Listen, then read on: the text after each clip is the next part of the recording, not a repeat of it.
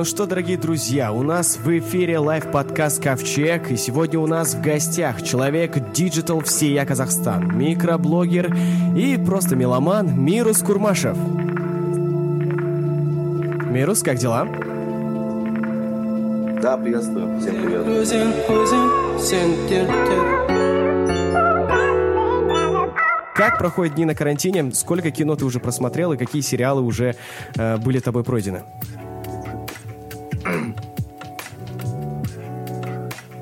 Из сериалов мы ушатали «Бумажный дом», четвертый сезон. Отличный из, выбор. Сериалов. А книги? А, Data Science, последний из того, что читал. Мгм. А, Data Science и ML. То есть я сейчас пользуюсь случаями, возможностью а, записался на онлайн-курсы Гарварда. Чем прикол? То, что, во-первых, это бесплатно. Если хочешь получить сертификат, стоит там всего лишь 49 долларов.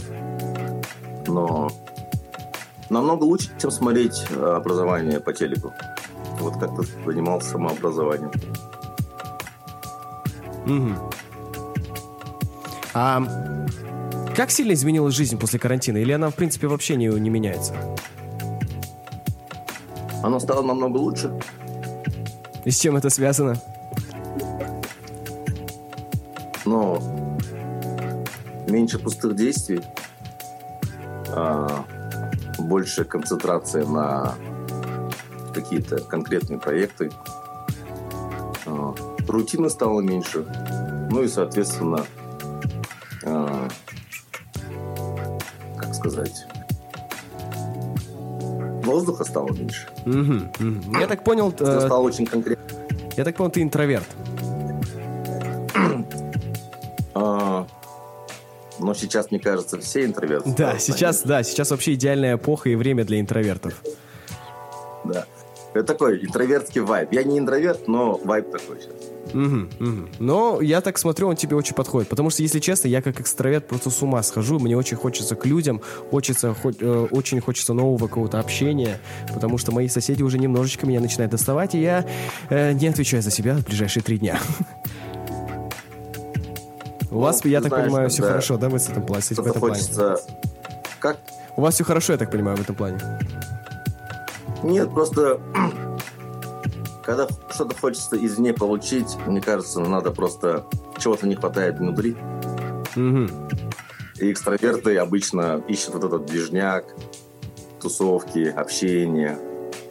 Или там, я не знаю, какой-то дополнительной стимуляции, а, чтобы жизнь казалась якобы а, такой красочной. Но я где-то читал, что людям скучно, ну вообще слово скучно, а, оно по большому счету значит, что ты сам неинтересный какой-то. Мгм. Когда человек говорит, вот я вот на, на прежней работе было скучно. Или у меня вот, да, вот последнее время что-то скучно.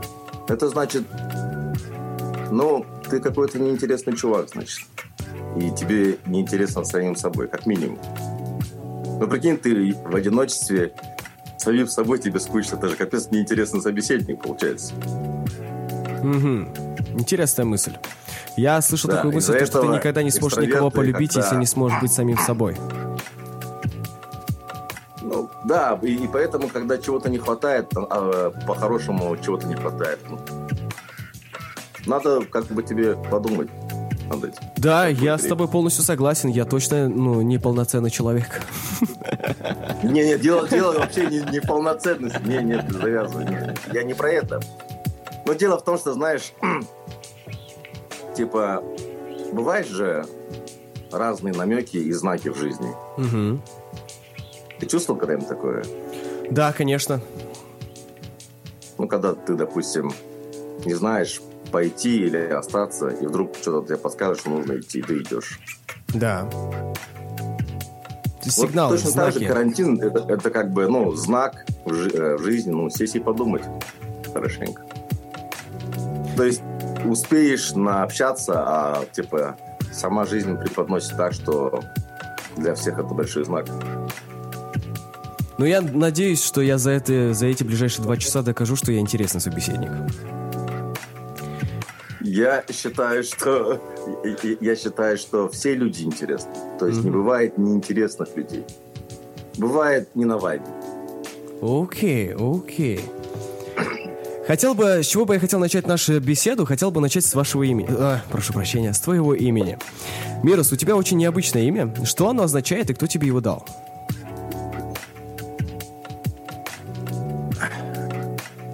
Так, это прям вопрос подых. Кто тебе готовил такой, да? Э, я сам готовлюсь. Не, на самом... да, я шучу, шучу. На самом деле... Э... Нет, тут ничего не, не необычного, это не настоящее имя, и многие знают. Но так случилось, что в КТЛ э, нам всем раздавали клички, я не знаю. А ты учился, в КТЛ, нет? Нет, я не учился ребят? в КТЛ. А, а, Айзатула, кажется. Ну, там, короче, такой... Да, да, там такой прикол, там любят все упрощать до невозможности. Если ты вдруг э, там покушал пирожок тайне от всех, то ты крыса, и это может за тобой остаться так долго. И вот такие клички обычно легко раздавались в лице, и они всегда были прикольными. И благо, как бы, ну, моя кличка как, хоть как-то соответствовала частично моему имени. И а, так сложилось, что Нирус это... Короче, есть такая ну, маленькая предыстория. Мы учились в лицее, и в те времена, это было 96-е года, было не совсем прикольно, по идее, учиться в школе, потому что там, а, я не знаю, как у остальных городов, но в нашем городе там периодически не было ни света, там, ни газа. А это какой город? Ни отопления. Это Шимкент. Угу. И для меня как раз-таки, наоборот, казалось, я раньше жил в Актюбинске, и когда мы переехали в Шимкент, я поступил в КТЛ. Вот постоянная вот эта как бы нестабильность или а, попытка очень быстро решить проблему а, с, с, с э, наибольшей выгодой, как раз-таки я вот понял, как это в Шимкенте работает. И получалось, что а, когда мы учились и коммуникации выстраивались так, что учились одни пацаны.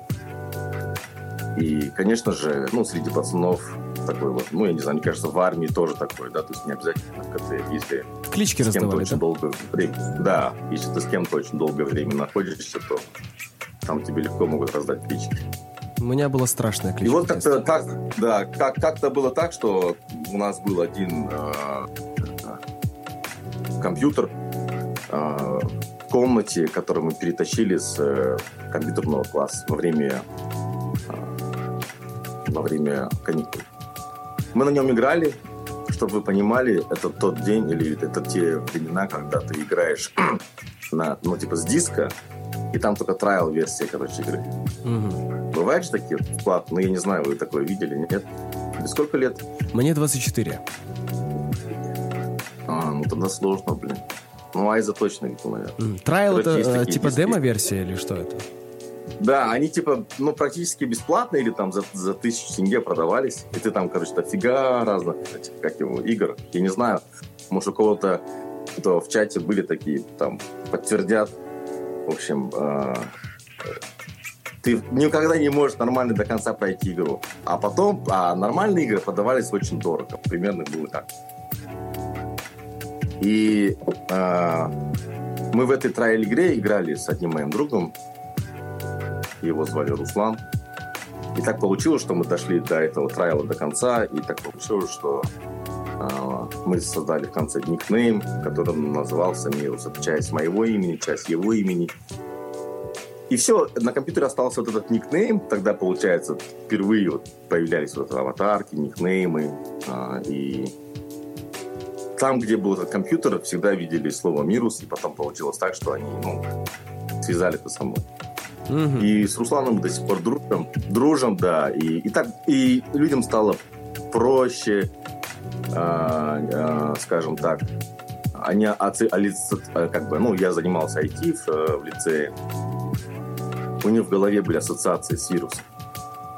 Ну, типа, что-то с компьютерным связано. Мгм. Тогда же мы, когда вот, когда вот про вирус а, говорили раньше, мы его воспринимали как, типа, компьютерный вирус. а Да, да, да, да. Потому что, ну, типа, компьютеры появились, и мы такие, ой, еще и в компьютере еще и вирус бывает. Ну, так же было, правильно? Да, да, конечно. Вот, да, да. А сейчас в жизни вирус, ты видишь. Мгм. Ну, это очень прикольная история. Это, знаешь, даже очень романтичная, я бы сказал. Такая э, дружба. А вы до сих пор сохранили дружбу с этим человеком? Как? До сих пор, до по сей день эта дружба живет? Да, э, скажем так, ну знаешь, по-моему, КТЛовский как-то по-особенному друг. Да, м, я вчера это убедился в разговоре с э, Расулом. Да.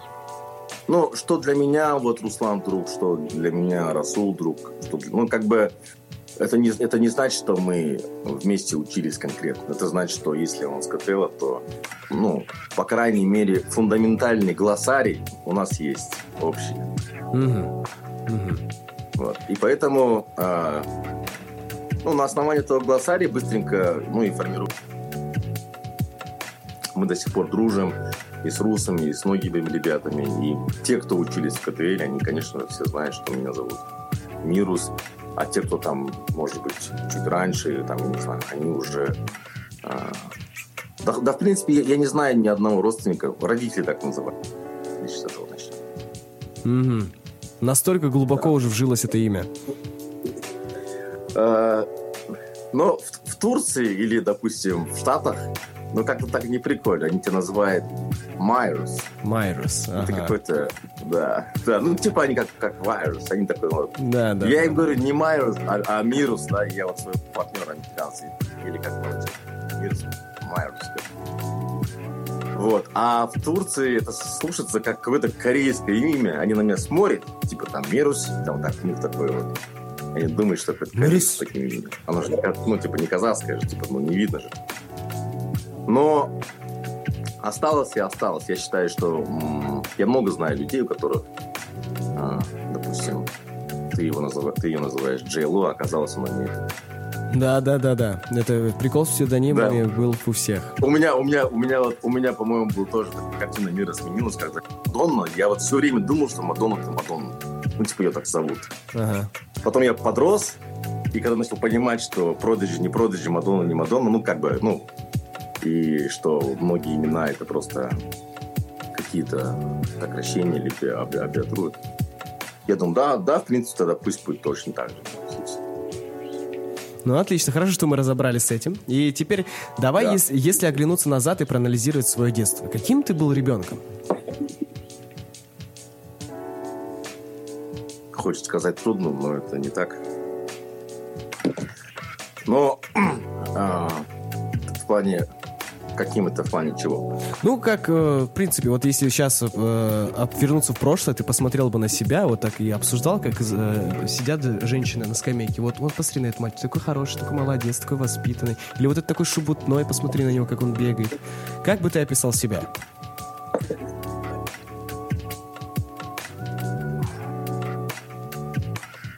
Кстати, знаешь, когда хочешь познакомиться с незнакомым человеком, первое, что может заканать, это спросить о его детстве. И ты так коннектишься, ну, типа, через низ. Ну, я так просто к слову. Сейчас, подожди, я подумаю. Ну, я не знаю, мне кажется, просто э, сложность, как бы, ну, характеризовать, но может любо знать. Мгм. Я до сих пор такой. Ну, да, мне до сих пор все интересно. Ты родился в В том числе и музыка. Я родился в семье учителей. Мгм. То есть можно сказать, что все детство проходило под строгим надзором э, родителей, то есть в школе ты обучался очень хорошо. Да, я, во-первых, э, с первого класса в Активинске жил. Ну, ну, Кстати, мы садик земляки. Я ходил. Как? Мы земляки. Очень приятно. И вот, короче, в Активинске, чтобы ты понимал, э, это такой, в основном, я учился в русском садике, думаю на русском. А в каком районе? На Тургенева. А, интересно. Вот. И я учился в 21 школе там за космосом, и э, активность для меня это такой, ну, я скажем такой, ровный город. То есть не как Чимкент. То есть Чимкент в основном такой поющий же город.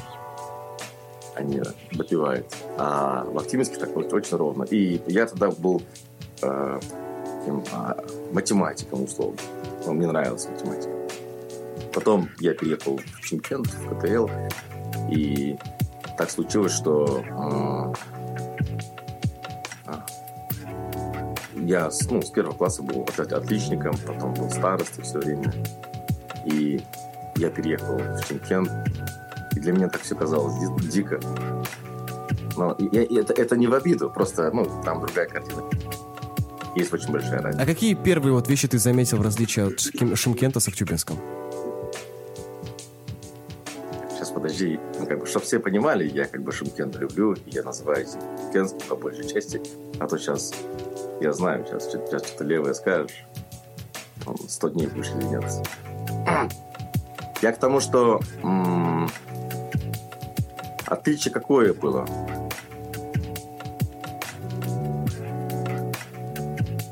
Ну, не знаю, мне показалось, что максимальный, максимальная импровизация в процессе жизни.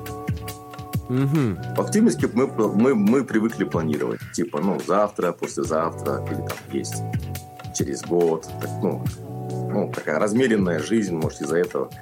Но получилось так, что у них там... Ну, импровизация, то есть вот по ходу дела все решал. Ну, угу. какой-то был... В потоке, все время в потоке. Это, ну, я не знаю, надо у них спросить, но мне казалось, что, э, что так нельзя. Вот, и, и я считал, что это неправильно. Ну, какое-то время. Угу. А чем Поэтому увлекался многие не понимают Чемпионский. А? А чем увлекался в детстве? Ну вот, если быть, как бы, ну, э, я сейчас хочу коротко просто разложить, а, математикой до КТЛ, и под, когда я поступил в КТЛ, а, уч, приходили разные учителя в шестом классе разных а, предметов и рассказывали про Олимпиаду международную. Говорили, что кто хочет заниматься физикой, поднимите, пожалуйста, руки. А, приходил другой учитель и говорит, кто хочет заниматься химией, поднимите руки. И так там набирались э, олимпи... первые олимпиадчики в 96 году. А, и... А я любил математику, но учитель математики меня как-то не вдохновил. И это было очень важно. А, так получилось, что он пришел, сказал, кто хочет там пойти в математику, там пару таких вопросов задал, разъяснил и набрал команду математика. А вот я вроде бы ну, математик, и у меня хорошие были оценки, но как-то меня вот не потянуло. Короче, пришел учитель, сейчас он является директором Атралского лицея. Он залетел э, в этот класс, и, чтобы ты понимал уровень продаж, он спросил, кто хочет полететь в Швейцарию.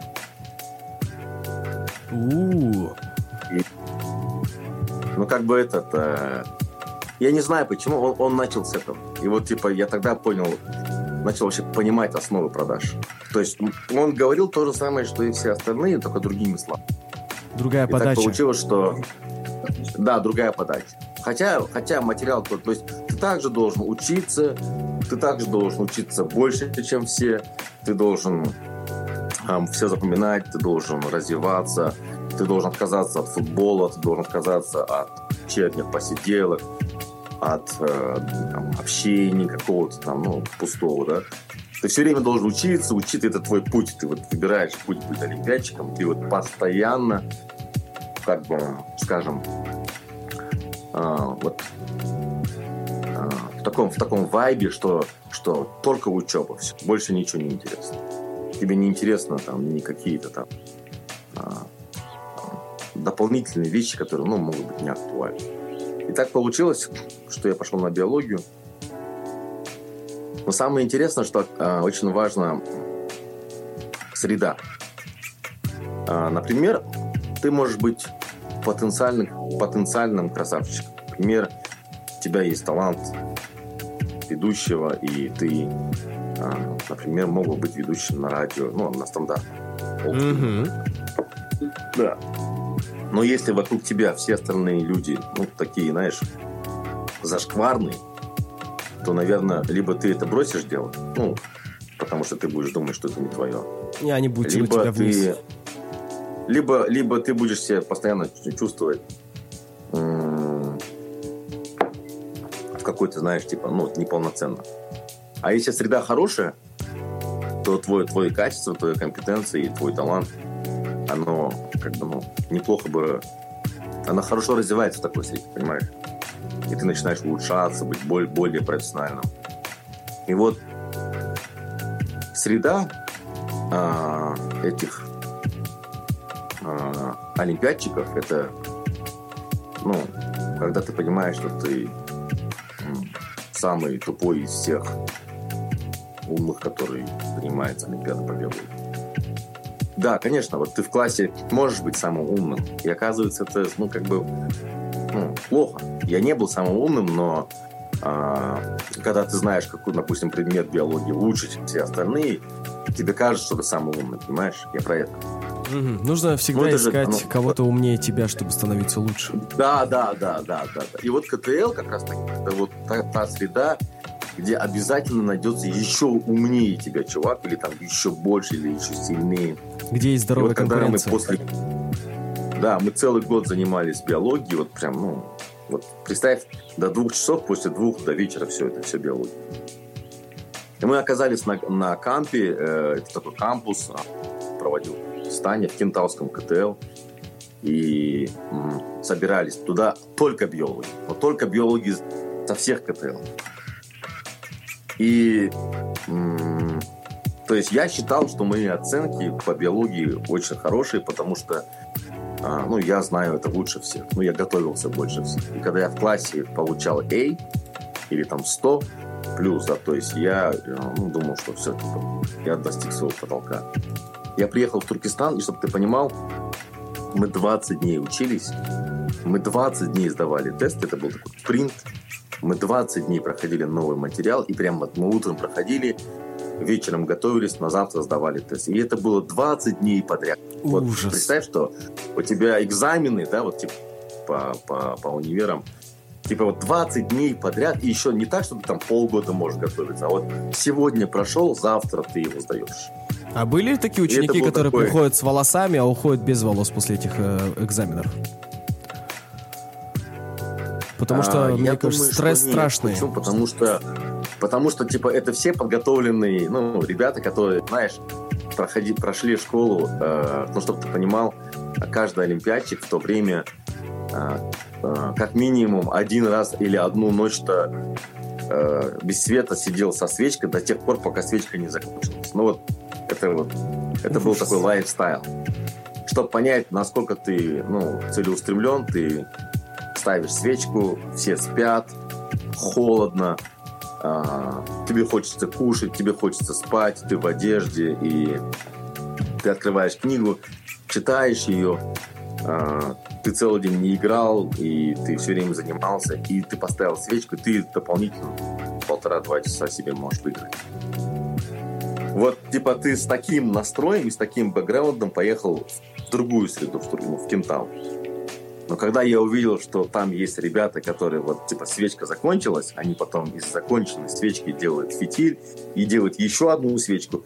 Она заканчивается, потом они еще из нее делают фитиль. И до тех пор, пока вот они не все не выжмут, а, они не встают с- со стола. Не, ну, типа, своего. И, ну, чтобы ты понимал, те, кто делали именно так, они в основном в мировых олимпиадах получили места. А те, кто сидели только с одной свечкой считали, что мне этого достаточно, ой, я же хочу спать, ой, оказывается, там а, надо рано ложиться, рано вставать, чтобы энергия ЦИ восстановилась. Вот такие вот умники, они получили места в республиканских олимпиадах. Ну, а те, кто без свечки учился, они получили, наверное, в областных олимпиадах. Потому что, ну, КТЛ, на тот момент КТЛ в областной олимпиаде очень легко выигрывал места. И вот, чтобы ты понимал, в той среде мы каждый день сдавали экзамены, это был спринт. И мы, у нас у меня был друг Ербол, и мы с Ерболом были биологи, мы занимались каждый день. И чтобы ты понимал, мы между собой постоянно конкурировали, кто будет предпоследним и кто будет последним среди 20 человек, которые приехали с других городов. Это был тот же самый Активминск, это был тот же самый Тарас или там Алмата. И ты начал осознавать, что, блин, оказывается, ты не самый умный, оказывается, есть умнее ребят, еще умнее. И до девятого класса я понимал, что ну, есть еще умнее. И нас, нам уже преподавали не преподаватели лицея, а преподаватели вузов готовили к Олимпиаде. Mm. И так получилось, что а, ты получал больше, намного больше знаний, чем вообще может получить любой девятиклассник. Потому что ты углубился, ты пошел глубже, и теперь ты имеешь право вообще готовиться к Олимпиаде. И вот, вот этот успех олимпиадный по медалям, а, вот он начинается с шестого класса, с правильного режима, с правильной подачи, с интересом к знаниям, с умением вызывания любопытства к знаниям. И только с такими большими триггерами а, ну, люди очень стремительно а, воспитали, то есть не научились чему-то, а воспитали себя учиться тогда, когда никто не учится. Вот как сейчас. Вот, допустим, карантин, а, это самое время, идеальное время учиться тогда, когда люди одни там сидят там в PUBG, катают стримы или думают, сейчас все кончится, и я выйду и буду опять дальше кайфово жить. Но нет, все кончится и будет совсем не так, к сожалению. Угу. А как Но будет? Мы... Ну давай. Ну я, я, я не хочу ванговать, это не мое. Но... Да, предположение, прогноз. А, если, да, если, если по-простому, то бедные станут беднее, богатые богатее. Угу. А если ты все время был посередине, то тебя затянет туда, ну, насколько ты поменял картину мира во время коронавируса. Но если ты остался со старой картиной мира, то есть если ты зашел бедным, и здесь, короче, не, не апдейтился, то ты отсюда, если выйдешь бедным, ну, с карантина, то ты будешь беднее. Угу. Интересный вариант. Как а вот так. на радиоведущих это да. как работает, интересно? Ну, это так. Допустим, если ты да, вот когда зашел на карантине, у тебя были какие-то определенные функциональные обязанности. Ну, там, ты, я должен делать это, это, это. И было также свободное время. И если ты страдал херней, то есть, и зашел на карантин с этим мышлением, и не начал а, э, на, на 6 или там, я знаю примерно 10 российских аудиостанций, которые оплачивают э, озвучку э, текста э, по 1000 рублей до 5000, до 20 тысяч. У тебя, допустим, приятный голос. Ты мог бы там уже 20 э, подать заявок, был бы онлайн радиоведущим, озвучил бы тексты и все свое свободное время зарабатывал бы кэш. То есть больше, чем ты зарабатывал до этого, потому что до этого ты был привязан к а, поехать в офис, там, сделать то, сделать то, и у тебя примерно 2-3 часа или 4 часа времени уходило на просто на существование, на поддержку всего этого. А сейчас ты в одном месте находишься, ты можешь работать, ты можешь учиться, ты можешь продавать свои услуги, компетенции. И если до сих пор, допустим, ты не открыл, допустим, какой-то маленький микросервис для хотя бы казахстанской аудитории, где все люди, которые могут с хорошим голосом а, продавать свои озвучки, продавать свои видео озвучки. Сейчас очень большой тренд идет пойти по поводу озвучек, вообще геймификации всех процессов. И поэтому голос это то, что является уникальным и является одним из хороших инструментов для того, чтобы его можно было монетизировать. И если ты всего этого не сделаешь и выйдешь с карантина, ну, ты понял. Ну что, мы заканчиваем наш подкаст. У меня появились срочные дела. Ребята, спасибо, что были с нами. Да, да, да. Я просто, вот на примере ведущего, бро, это вот так.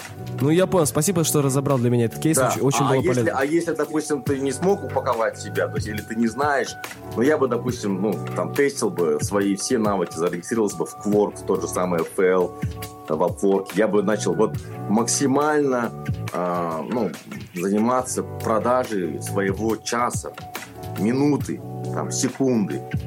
Э, и э, как бы, ну, быть исполнителем для всего того, за, за, за все то, что платит. Почему? Потому что никто не знает, как это кончится, чем это кончится.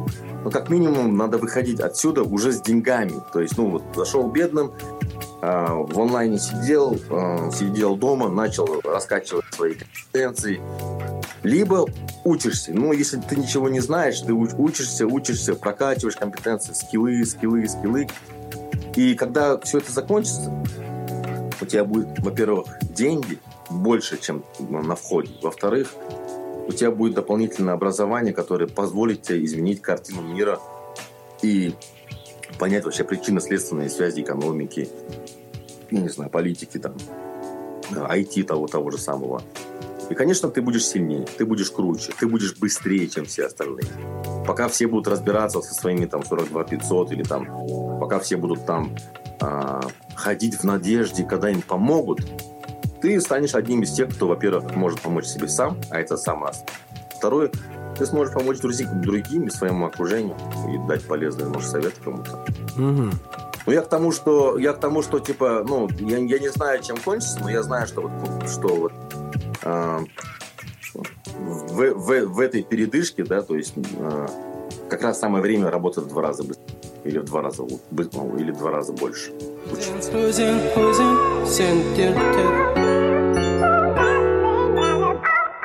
Что вдохновило тебя прийти к твоему ремеслу? И были ли попытки добиться успеха в другом? Да, хороший вопрос. А, тут момент такой. А, я закончил 11 классов а, и поступил на грант, когда не было ЕНТ, санэпидемстанции. Ну, типа, что-то связано с санэпидемической э, ну, станцией санитарной. И я должен был быть, типа, ну вот, антибактериологом или там антивирусологом. Коронавирусы всякие определять должен, да? По моей логике вещей. Вот. Потому что, э, ну, вот родители говорили, вот, врач, да, есть э, хорошая усидчивость, а, а этот, типа, скилл, э, он классный для врачей, потому что, типа, вот усидчивые люди, допустим, там, могут учиться хоть сто лет, и вот, типа, врач это, типа, еще семь лет я должен был учиться. Ну, я очень поступил. Ну, это не совсем врач, это просто, может быть, какой-то там бактериолог. Ну, я не знаю, короче. Но для меня эта профессия казалась, это которая, знаешь, тогда это было э, модно так, что, типа, если ты сам инстанция, значит, ты можешь в ресторане нормально бесплатно. Да, Но везде зеленый это свет. был чемпион, поэтому, да, не, не, не в обиду, неприятно. Но ну, это констатация вот факта, это везде, то есть у СЭС очень да? редко, все покупается сейчас, все эти справки. И... Да, да.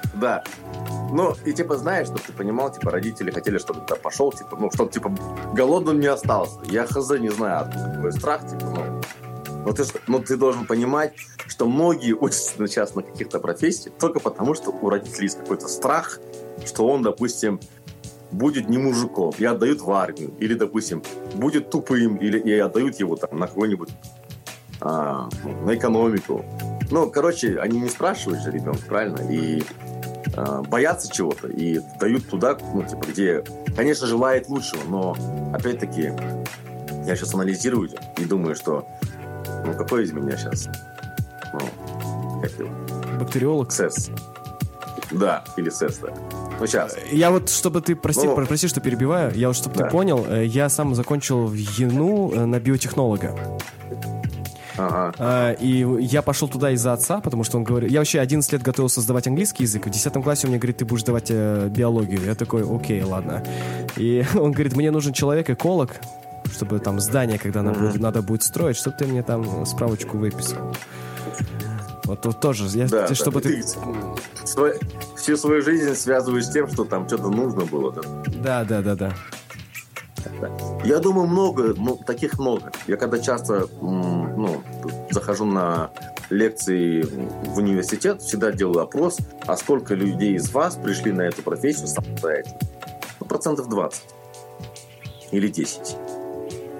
Я, я, я слышал такой ответ, что чувак поступил на, ну, на какую-то профессию, потому что он там типа ағай мен ана ентінің номерін дұрыс жазбаған едім сол үшін география түсіп қалған еді сол үшін оқып жатырмын осы жерде екінші курс болды әлі түсінбей жатырмын ну вот так было понимаешь ну типа ну типа Его вообще как бы срать, где учиться. Главное учиться, ну, как бы, но он не понимает, для чего.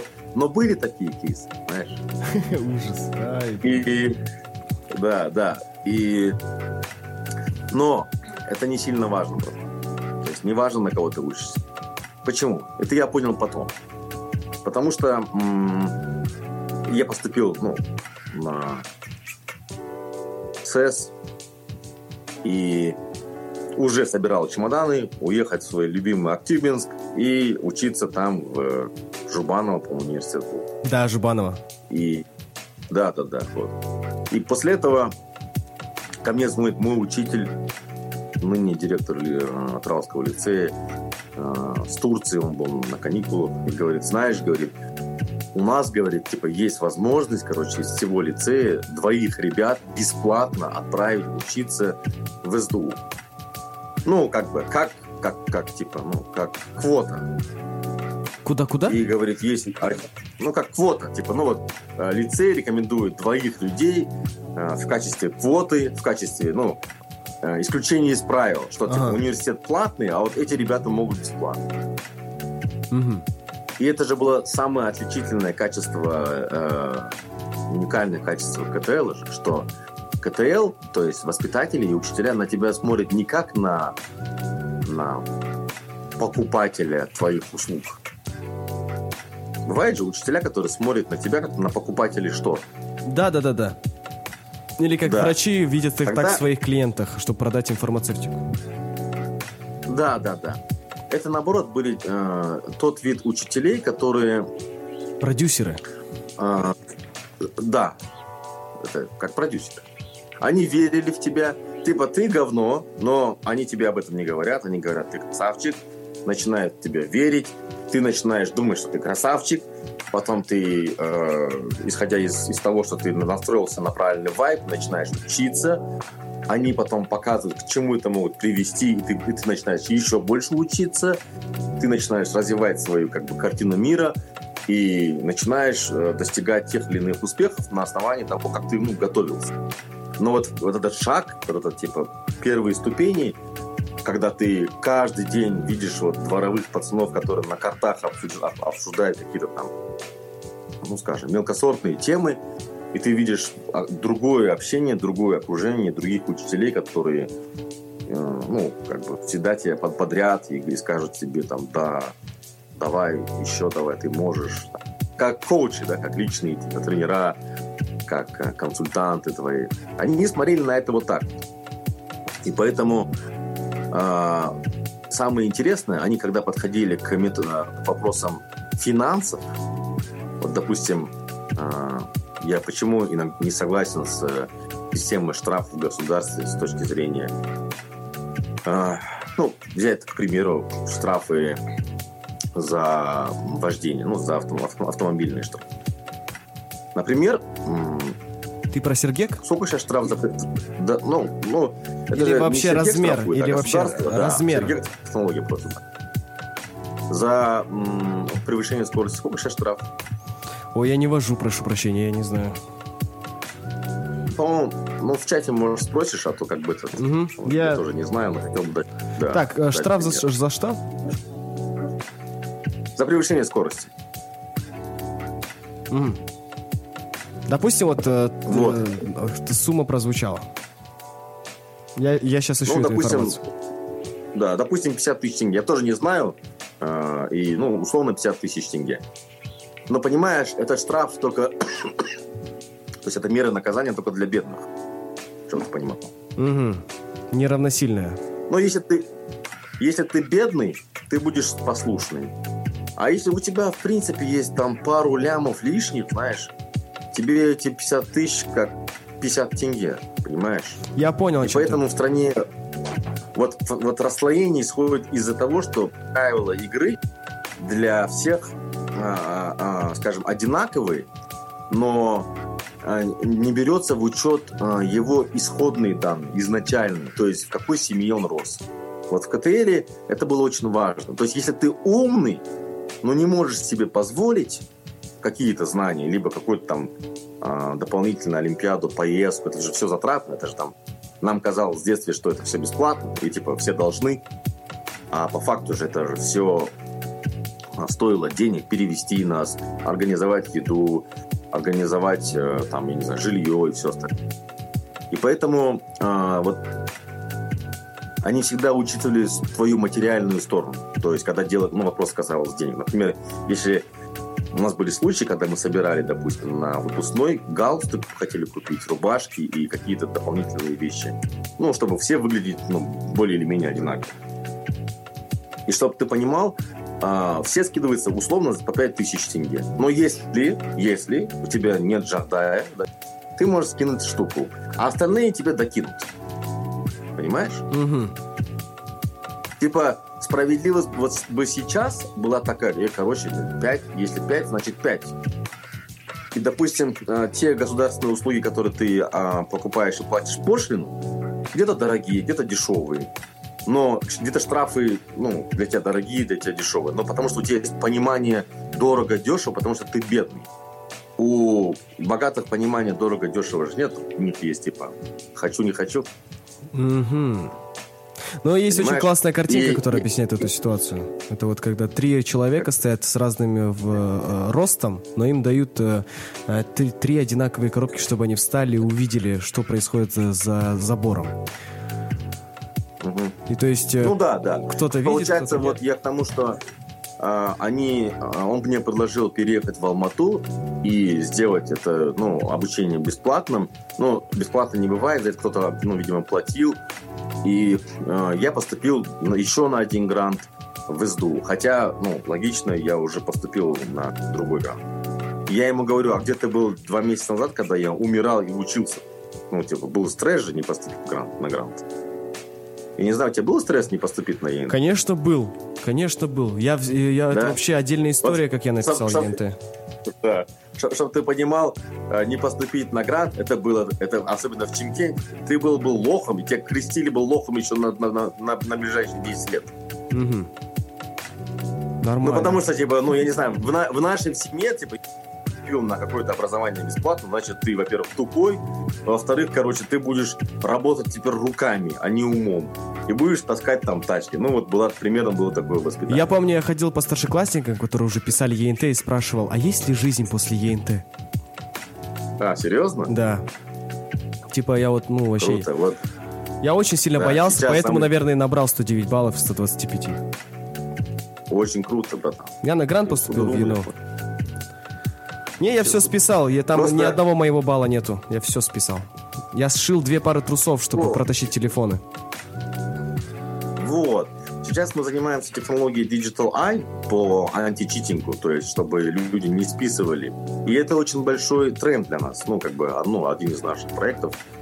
А, почему? Потому что э, сейчас какая проблема? А, вот давай представим ЕНТ мая месяц. Угу. А, как они будут его ставить? Ну, если карантин продлится, то они его сдавать уже приходить не смогут, правильно? Да. Если карантин э, не продлится, то я не думаю, что э, э, все равно будет скопление людей, ну, они это не смогут сделать. И я, насколько слышал, это не точно, его будут в этом году проводить сначала на бумаге, пробный, то есть отправлять Казпочтой тест, чтобы тот сдал его, потом Казпочта его забирать.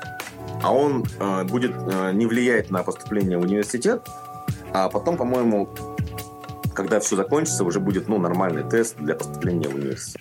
Просто я к тому, что этот карантин, он создал много проблем, а, а для нас это значит много возможностей. Ну, как бы сделать какие-то решения. И вот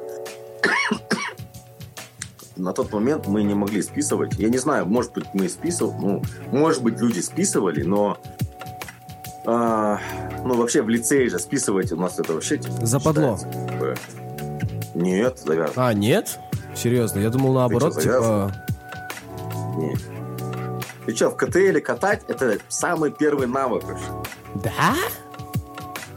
Ты что, не знал? Нет, не знал. Я, я думал... не знаю, а, а, я не знаю, Айза эфир нет, но спросил у него, он катал, не катал. Угу, окей, хорошо, буду знать теперь. То есть, то есть там типа можно, можно организовать турнамент по катке. Ну, я бы тогда Поэтому, был чемпионом. А... Нет, а, по- нет, а почему? Я, я не знаю, конечно, сейчас сложно утверждать, но тогда было так. Короче, э, за каждые э, 100 баллов нам давали какой-то карандашик или какой-нибудь там блокнотик турецкий, да. И это же было дико для нас. Типа, ты получил оценку, а тебе еще какой-то маленький, самому первому, типа, number one. И мы за какие-то карандашики, печеньки какие-то, я не знаю, по-моему, сейчас такое не проканает, них. наверное, сейчас скажут, давай за там, новый пакет там какой-нибудь там в PUBG, да, я тебе куплю, да? Для детей сейчас это интересно. Когда, типа, ты на день рождения сыну подарил э, новый танк. Да-да-да-да. Вот, да-да-да. Вот то же самое, что а, тогда, ну, такого не было, и должен, должна, нужна же какая-то другая морковка детская, да?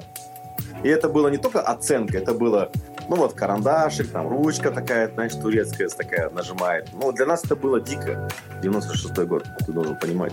Мгм. И мы вот э, в, в этом в этой мотивации получить какую-то футболочку, кепочку там, знаешь, это было дико, и все хотели учиться, ну, мы, были замотивированы.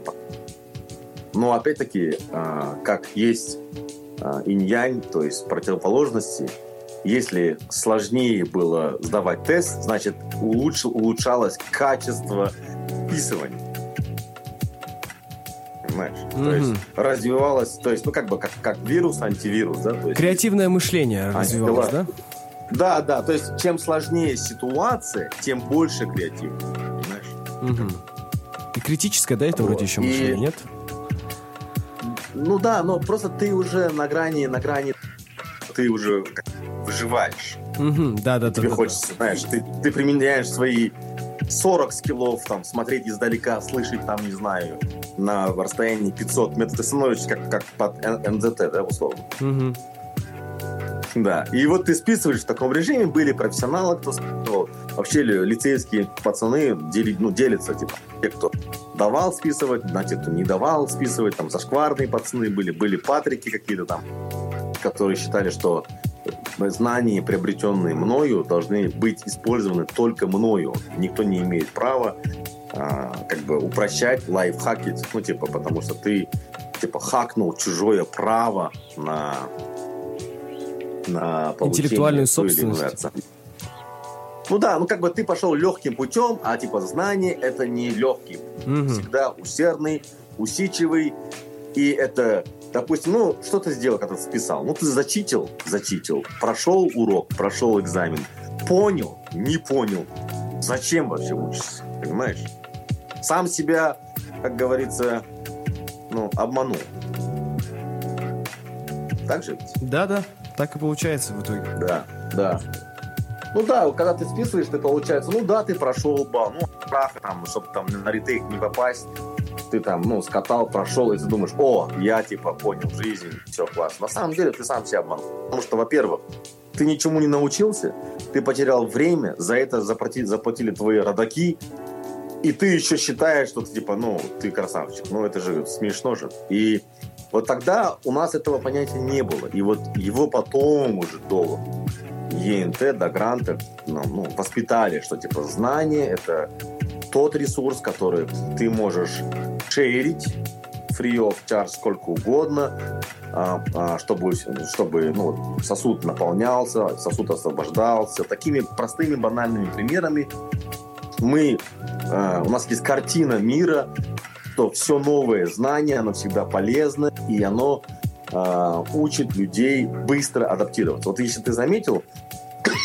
люди, которые постоянно вот, э, ну, любопытные, э, постоянно, которые, знаешь, вот чему-то всем что-то рассказывают, они в основном люди, которые постоянно чему-то новому учатся. Например, Расик. Ты не заметил? Расик постоянно тебе...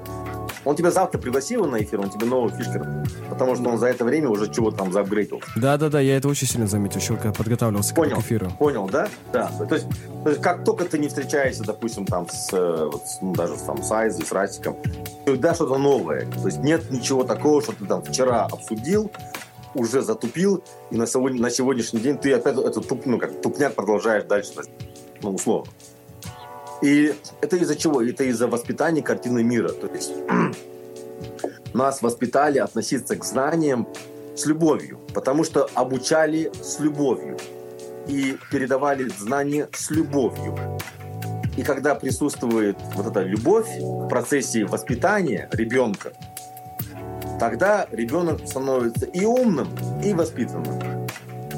А когда просто ты приходишь и говоришь, уважаемые ученики, құрметті оқушылар, бүгін біздің тақырыбымыз ә, Қазақстан тарихы, то э, ты понимаешь, что ты историю, во-первых, не выучишь, во-вторых, э, ну, типа, нет любви. Нет да, но души, это, про- да, нет это лайка. проблема. Я слышу, я просто сам э, педагог, как- очень громко, конечно, Да. сказано. Я три года преподаю актерское мастерство. Мгм. И я знаю, что это разница в нашей проблеме вообще. Вот я как сам начал преподавать, я вспомнил, начал вспоминать своих учителей понял то, что учителя делятся. Есть учителя, есть педагоги. То есть есть носители знания, есть кто умеет эти знания передавать. И я понял то, что человек, если по тебе преподает, и он сам не болит и не горит, и не горит этим делом, то он, не- он, его задача педагога заразить тебя, показать, как сильно можно это любить и как тащ- тащишься ты от этого, чтобы ты сам захотел, блин, а что он так тащится? Походу реально что-то крутое, ну-ка я тоже попробую. Ага. И у нас мало очень таких горящих Ну да. людей. Нет, ну не то, что мало. А у нас опять-таки даже э, люди, которые учатся на педагога, воспринимают педагогию, ну или как называется правильно, воспринимают вообще педагог, педагогику а, как инструмент, Власти. как инструмент, нет, выживания. Какой, М. Типа, знаешь, ну кто, кто идет на учителя, скажи? Ну, те, кто ушел, например, допустим, биологи, те, кто учился на врача, у них не поступили и пошли на педагогом. Вот, первый, да, а И- еще кто? Еще Какой тип практиканты, людей? практиканты, которые должны отработать правительству. Хорошо, а еще? Ну, кто идет целенаправленно учиться быть учителем, педагогом? В нынешнее это время. Мне кажется, это те люди, которые, ну, у, у них, они все время хотели быть лидерами, но у них не получалось, и они решили через педагогику кем-то управлять. Я так это вижу. Ну, в общем, э, я это действительно, во-первых, очень редко, чтобы человек правильно туда шел. Потому что она же, это же не популярная, не популярная профессия, как маркетолог, веб-дизайнер, UX, UI, фасилитатор. Типа, знаешь, это же где-то типа, ну, училка, условно. Мгм. И нас- настолько дискредитирована вот этот value, ценность ну, учителей, что вот как ты и назвал, те и идут люди туда. И потом от них же и переходит вот этот вайб, когда сам учитель сам не хочет в жизни, это не его любимое дело, и он пытается тебе преподнести химию очень абстрактно, потому что ну, он, он, он, не, он до конца не вкурил сам эту химию. Ну, не в том смысле, что обязательно а, использовать все, что ты объясняешь, но я к тому, что ну, он, он не болеет э, своей профессией. Мгм. Да и не, не только ну, педагоги, многие не болеют своей. Вообще так. Многие, кто не болеют, работают не по. Вот. Прям сегодня начал высказывать. Мгм. Так, следующий вопрос, то давай э, продолжим тогда. Э, Да. касательно того, э, так как ты все-таки пришел к своему ремеслу? Да. И вот почему я говорю, что неважно, а, кем ты являешься сейчас, и очень неважно, кем, чем ты занимаешься. Не нужно на это сильно акцентировать внимание именно на что. Нужно акцентировать всегда внимание на как. Как ты это делаешь. Потому что советское, а, советское воспитание или советская педагогика всегда акцентировала внимание на предмет, на что-то а, существительное, на то, где нет Бога, где нет, типа, ну, где атеизм. Предмет. Ты должен задать предмет. И Мгм. когда ты изучаешь, а, м, а, скажем, познаешь жизнь через призму атеизма, тогда ты а, не вкладываешь душу. Ну, не обязательно вкладываешь. Потому что понятие душа, она для них ну, я не знаю, для, для мне кажется, агностиков и атеистов она какая-то такая очень супер абстрактная. ПО. И вот, а, как? ПО. ПО? Почему Да. ПО? Ну, я просто атеист, и я воспринимаю душу так. Что такое ПО? Ну, программное обеспечение. Типа а, есть да? сосуд, ну, как человек, я вот физика моя биолог, биологическая. Ну, короче, я же тебе говорю, оно абстрактное. Ага. Да, да. И вот э, э, так получается, что когда ты получаешь знания, либо передаешь знания, то есть, да, и с абстрактным пониманием души, то ты не совсем трушный, ну, не до конца трушный, короче. А, когда ты передаешь знания или получаешь знания от души, ну, не с абстрактным пониманием души, а вот когда ты чувствуешь это все, и ты ощущаешь, что эти эмоции, эти чувства, это не мозг, это что-то другое. И что-то другое связано с чем-то другим, и ты понимаешь, что есть слово вера. Вера – это тоже чувство какое-то определенное, которое тебе дает надежду. И ты начинаешь распознавать свой собственный глоссарий, а, вот этих своих эмоций, ощущений, понимаешь, что это не связано никак с алгоритмами. Это связано с э, потоком. И ты начинаешь понимать, что этот поток как-то, ну, не может сам по себе существовать. Его кто-то поддерживает энергетически.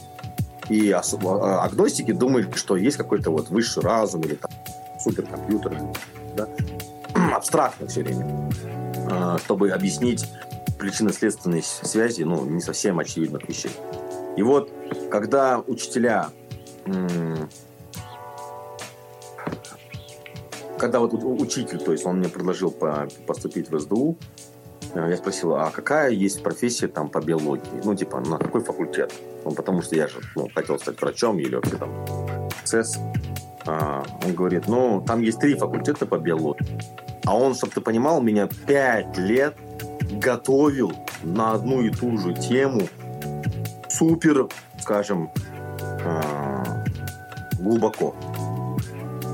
Угу я, он говорит, там есть примерно три факультета. Первый – это экономика, второй – это филология, третий – это IT. А когда я учился на, био, на биолога, я практически забил на математику, потому что мне было важно достижение по биологии.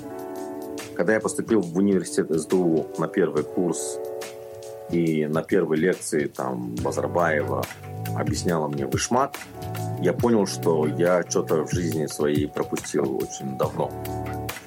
И мне пришлось догонять самого себя в ближайшие два года, чтобы примерно понимать, о чем идет речь изначально на первом курсе. И э, ну, и у меня была просто увлеченность к IT до этого в лицее, как я уже говорил. Э, я был биологом, но я очень сильно был связан с математикой. И, ну, потому что был бэкграунд математики. Но из-за того, что я саму математику в корне забросил, я плохо понимал, как, как, как вышмат работает. И потом, изучая и догоняя самого себя в IT, ну, так как я поступил как бы, ну, в университет э, по рекомендации своего наставника, э, в СДУ, скажем, я был на грани риска э, отчисления, потому что это очень, э, скажем, во-первых, серьезный университет, во-вторых, там не поканает, там, не, там списать, скатать, там очень там все, ну, скажем так, без взят, если и без всяких там, ну, каких-то левых движений. Ну, если ты тупой, ты тупой. Вот я примерно себя ощущал таким в новом окружении. Понимаешь, если вот, допустим, в Кентау была одна новая среда, где ты был там предпоследним всегда, то в, в университете СДУ собрались лучшие из лучших, условно там, со всего, со всей страны, и в нашем потоке, там, начиная от Багдад Мусина, там, Тимура Жемусова, Даньяра сама, ну, учились ребята, которые сейчас, в принципе, там, ну, цифровизация где-то там отжигает. Вот у всех есть IT-компании, у многих из них интересные большие проекты, да, успеха. Это был поток, где процент, где, э, процент КТЛ, КТЛ, КТЛовцев было где-то, наверное, 85-90. Даже группа А была вся полная КТЛовцев. И вот ты попадаешь в эту среду, где ты не только там, ну, ты там среди биологов, может быть, более или менее там признание ну, получил, но вот среди айтишников это другой разговор. Поэтому были ребята, которые закрытыми глазами решали вопросы по математике, по IT. А были такие, как я, которые, ну, поняли, что выбрали новый путь, и нужно было теперь с этим разбираться. Потом когда я учился на, в СДУ, я никогда не думал, что я буду как-то связан с бухгалтерией. У нас была, была тема аккаунтинг и экономика. И я думал, что да нафиг, блин, бухгалтерия, типа, ну, как, как к математике вот относился во время биологии, то во время IT относился бухгалтерия точно. И мы начинали бизнес с IT, когда а, наступил кризис в 2008 году, IT никому не нужно, потому что люди не понимали, зачем оно нужно. Но вот, допустим, если бы не карантин, а был бы просто кризис, то айтишники сейчас бы сидели бы без дела. Угу. Понимаешь? То есть карантин позволил айтишникам сейчас зарабатывать, потому что люди вынужденно пользуются сервисами. Но Нужно если карантина бы не было бы, было... да? Как? Нужно а. срочно все цифровизировать. Да, да, да. Сейчас айтишники условно на коне, да, то есть э, они все заняты, куда ни позвони, все директора всех компаний, все на конференц-связях, на колах, как бы, ну, они все заняты. То есть я э, в своем окружении еще не видел айтишника, который был бы свободнее. А если такие есть, то добро пожаловать, у нас очень много работы, пишите в личку, я ну, займу, займу чем-нибудь-то уж точно для развития. Да? Ну вот, получается, что э, я не учил бухгалтерии во время кризиса. Единственный бизнес, который мы могли э, вести и позволял нам зарабатывать деньги, это было удаленное. То есть, ну, обслуживание по бухгалтерии удаленно. И когда я занимался бухгалтерией, я был вот интровертом, никогда не думал, что мне нужно будет где-то выступать. Я вообще считал, что это болтовня, это пустое дело, что это никак не относится к работе и никак тебе ни к чему не приведет. Ну, мне тогда так казалось, что вот эти разговоры, там, касты, там, всякие там фейсбуки, инстаграмы. Я вот думал так, типа, Илон Маск это делает? Ну, там, сидит там постоянно? Нет. Я думал, ну, раз он не делает, я тоже не.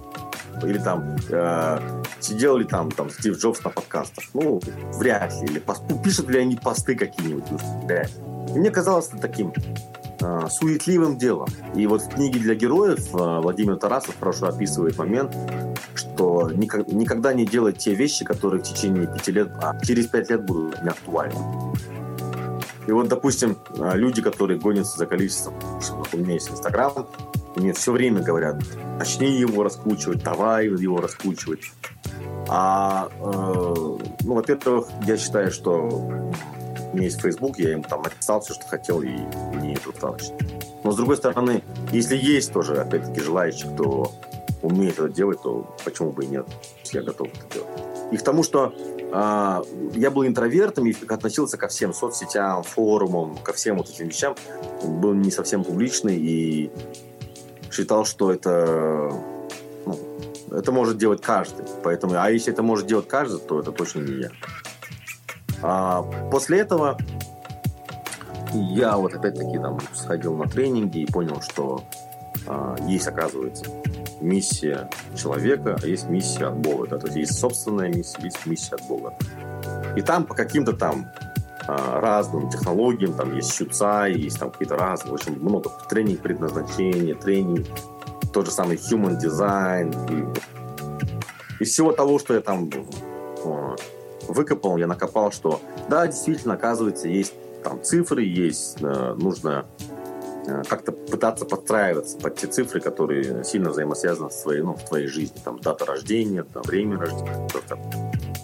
И получается, что там есть такая типа тема, что мне, то есть мне нужно вещать, как-то транслировать. И я вот а, не ходил ни на какие курсы, просто начал вещать, и получилось, что я занимаюсь сейчас IT а, вновь, и бухгалтерию мы оставили в 2016 году. Мы сделали компанию сначала Автомата, теперь эта компания называется Айва. А, я время от времени вещаю и считаю, что ну, это для меня тяжело, но я думаю, что я выполняю какую-то миссию от Бога. А, и когда я занимаюсь э, своей работой, любимым делом, то есть когда я настраиваю метрики, делаю различные интеграции, бизнес-процессы, workflow, space-модели, то я считаю, что я занимаюсь своим любимым делом. И вот как я к этому пришел. А, я пришел к этому от понимания того, что жизнь настолько, настолько неоднозначна и настолько непредсказуема, что не важно, чем ты занимаешься, важно заниматься всем тем, чем ты занимаешься, с очень большой отдачей, с очень большим интересом, с очень таким большим любопытством. Почему? Ну, давай представь, что я, там был математиком, судьба повернула в биологии. Был, ну, в, IT, был в айтишником, судьба повернула в бухгалтерии. Был там частично э, управленцем бухгалтерской компании, судьба повернула. Опять потом вернул в ну, как, выступление или в публичность. И вот это я к тому, что ты никогда не знаешь, никогда не знаешь, что завтра, какой, какой вызов бросит тебе жизнь завтра. Поэтому я всегда, во-первых, адаптировался под новые обстоятельства быстро, и, это называется предпринимательская черта характера, когда ты меняется обстоятельства, ты начинаешь, ты начинаешь говорить, ой, нет, все это пройдет, карантин кончится, и все мы красный, все будет хорошо. Или, допустим, когда ты понимаешь, что уже мир не станет прежним, а ты до сих пор сидишь, жрешь бургер, кушаешь, смотришь сериал и считаешь, что, типа, ну, а, скоро все вернется на свои места. Нет. А, по той простой причине, что а, если ты не, не научился адаптироваться быстро в новые обстоятельства, не начал быстро, скажем, изучать что-то новое, переключаться из э, там, биолога в айтишники, в аккаунтинг, то я скажу так, ты будешь просто нытиком в итоге. Считай, ты умер. И, ну, да, но получается так, что ты не адаптировался, ты остался в своей правде, ты знаешь, как будто там советского времени остался такое зашкварное понятие твое, ты в нем, ты в нем застрял, в прошлом. Угу. Законсервировался. Чуваки, которые, знаешь, да, да, да, до покраснения, до посинения готовы рассказывать прелести Советского Союза. Да, да, да, знаю. Встречал таких, да? Да. Вот. Но ты же понимаешь, что он застрял. Угу. Ну, консерваторы, они ты законсервировались. Да, да, ты, ты же понимаешь, что типа он, ему когда-то в жизни было хорошо, и он постоянно об этом рассказывает. Ему э, он мерит а... все время с этим. Да, да, да. А по идее в жизни всегда хорошо. Ну, всегда. Да. Просто да. нужно научиться смотреть на жизнь по-другому. То есть ты должен смотреть на это с любопытством, потому что всегда интересно же. Даже истории... Не, вот мне нравится не история успеха, а истории провала. Потому что истории успеха могут докрутить чуть-чуть и не дорассказать, да? Бывает же, там, слушаешь какого-то там вайнера, либо блогера, кто рассказывает историю успеха, потом думаешь, что-то, блин, там не так, знаешь, такие ощущения остаются. Есть такое? Угу. У тебя есть такое ощущение по, по, по поводу какого-нибудь там блогера, либо вайнера? А, что мои ожидания не, тут, с реальностью не сравнились? Нет что, нет, что он рассказывает какую-то историю своего успеха, и потом приходит, ты думаешь, блин, ну что-то, по-моему, не договариваешь, что-то не складывается. А, блин, нет, к сожалению, было такого. Да, вот у меня есть один, короче, блогер или вайнер, который постоянно пытается э, рассказать всему миру, что он супер трушный, ближе к народу, э, там, фоткает себя из Бентли и хочет все время показать, что он ближе к народу, и не знаю почему, зачем он это делает. Ну, типа, ну, если ты богатый, окей, ну, типа, не надо пытаться быть, типа, ну, ну, я не знаю, это мое мнение. Вообще uh-huh, никак uh-huh. не осуждаю, да, и что говорить его имя. Просто я к тому, что а, и, вот и ему говорят, ладно, ладно, короче, ну все, конечно, ну расскажи историю успеха. И когда он ее рассказывает, она не взаимо... А все потому, что там он там, ну, удачно женился, либо удачно И это сразу заметно, почему? Потому что ты понимаешь, что причинно-следственные связи, они, они никак... Будто, знаешь, ты книжку читаешь как А вот история провалов, она намного интереснее. Потому что ты точно знаешь, что теперь так делать нельзя. Я бы хотел порекомендовать людей, ну, людям всегда изучать историю провалов. Всегда. Типа, зачастую бывает так. О, я хочу быть как компания Uber. О, я хочу быть как компания Slack. О, я хочу быть как компания, а, я не знаю, там, Jira. Ну, ты, ты же примеряешь себя по успешным моделям. Мы хотим быть как uh, Warner Brothers или Warner Music. Так же? Да, да, да. Да, а надо примерять на, на том, что, а, вот эти люди провалились, но интересно, почему они провалились, и давай мы докрутим их на начальную идею. Тоже так. И это всегда новый путь, и всегда новые, новые возможности, новые ожидания.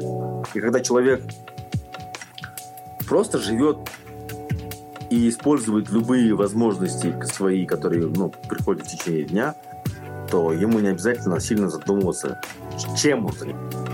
Ему важно думать, как он это делает. И когда он сконцентрирован на как, то есть на любовь, ну, типа с любовью делает, с уважением к э, знаниям, с уважением к э, профессии, то ты всегда в тренде. Тебе не обязательно, ну, ты, ты, не, ты можешь себя не ограничиваться рамками, что ты айтишник. Или там, что ты там ведущий. Угу. Вот. Ты, ты типа крутой чел, или ты, ты красавчик, потому что ты ну, разбираешься, углубляешься, с тобой там интересно поговорить, у тебя есть глубина, ты там что-то там не поверхностно изучал, там, не по Ютубу там насмотрелся про теорию заговоров, да, а конкретно сидел, читал комитет 300, да, ну, такие вещи. Угу. Но нужно быть гораздо разностороннее. Я считаю, что ну, не то, что разносторонне, если тебе что-то пришло в твою жизнь, как типа try, значит try. Понимаешь? Угу, угу. Бывает же, сидишь с пацанами вообще в левом кругу, и тебе говорят, а пойдем типа в горы. А ты вообще как бы, ну, с этой тусовкой не общаешься. Ну, значит, посыл тебе тоже там есть. Типа, ну, go. То есть, если есть и, возможность, и зачастую, лучше пойти. Да, но если есть возможность, и ты к этому, и ты чувствуешь на это отклик свой, то это, это, это наоборот умение, навык называется умение использовать текущие возможности. Потому что вот богатые люди, э, это же не те люди, у которых изначально было все. Это те люди, которые просто умели воспользоваться тем, что у них есть, максимально эффективно, и каждый раз это повторяли. Все. Ну, допустим, если бы ты сейчас сел бы и посчитал бы, сколько ты тратишь денег, сколько ты денег инвестируешь, сколько ты денег э, тратишь зря, и просто ну, со своими личными финансами разобрался, я предполагаю, что, наверное, в следующем месяце у тебя было бы, ну, как минимум, в два раза больше денег. Угу. Ну, потому что в основном же люди тратят, не, ну, зарабатывать сложно, тратить легко же. Очень, Особенно очень легко, очень легко. Особенно 42 500, Особенно, да? блин. Мы вчера только, а, да, мы вчера только обсуждали, это тот момент, когда ты, ты короче, э, мне пацаны рассказывают, э, которые игра, играли, ну, а, Олимп, Олимп, да, на ставках. И они говорят, это типа то, то ощущение 42 500, когда ты, допустим, пятеру положил, и он говорит, и ты, короче, готов с ней распрощаться. И ты поднял двадцатку. И ты двадцатку поднял, и как бы, ну, думаешь, ну, я 20 же поднял, давай еще вложу, я же изначально был готов пятерой. И типа э, ложит двадцатку, и в итоге ничего не выигрывает, проигрывает, потому что остался, ну, ни с чем. Потому что изначально хотел, ну, был намерен ну, потратить пятерку, да, и, и не потерять. Угу. И типа 42 500, это типа люди уже в своей голове точно потратили, как только деньги поступили, не прошло еще там получаса, денег нет. Ну, я просто слышу в последнее время такие истории, что люди типа получили деньги 42 500 и в этот же день типа, хз на Э, мы живем сейчас в очень интересное время. В этой стране один может снимать клипы для крупных американских брендов и рэперов, а другой может думать, что ЭЦП — это заболевание. На каком уровне развития IT на данный момент в Казахстане и с кем мы уже можем конкурировать? Ну, хороший вопрос. А,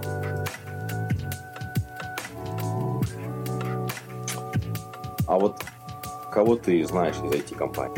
Честно? Примерно мы. Да. Только тебя. И то только со вчерашнего дня. Супер. Но мы не единственная компания, которая занимается IT. Их очень много. Известных ребят много. Вот, ты знаешь, чтобы ты понимал, у нас тут есть ребята, которые казахи в Казахстане там по криптовалюте, в рейтинге экспертов и аналитиков номер три в мире. В мире. Угу. У нас есть ребята, которые создали, а, называется блокчейн, проект, который может тоже заниматься очень большой криптоаналитикой, который там собрал инвестиции там чуть ли не 60 миллионов да, 60 миллионов долларов во времена ICO в 2016 году, когда был вот бум биткоинов и всего остального. А, когда мы говорим, какие компании готовы, ну, IT-проекты, либо компании готовы конкурировать и в чем мы сильны, я скажу так. Э, э, понимаешь, те, кто занимается только, только IT в Казахстане, они очень, э, скажем, такие сильно зависящие IT.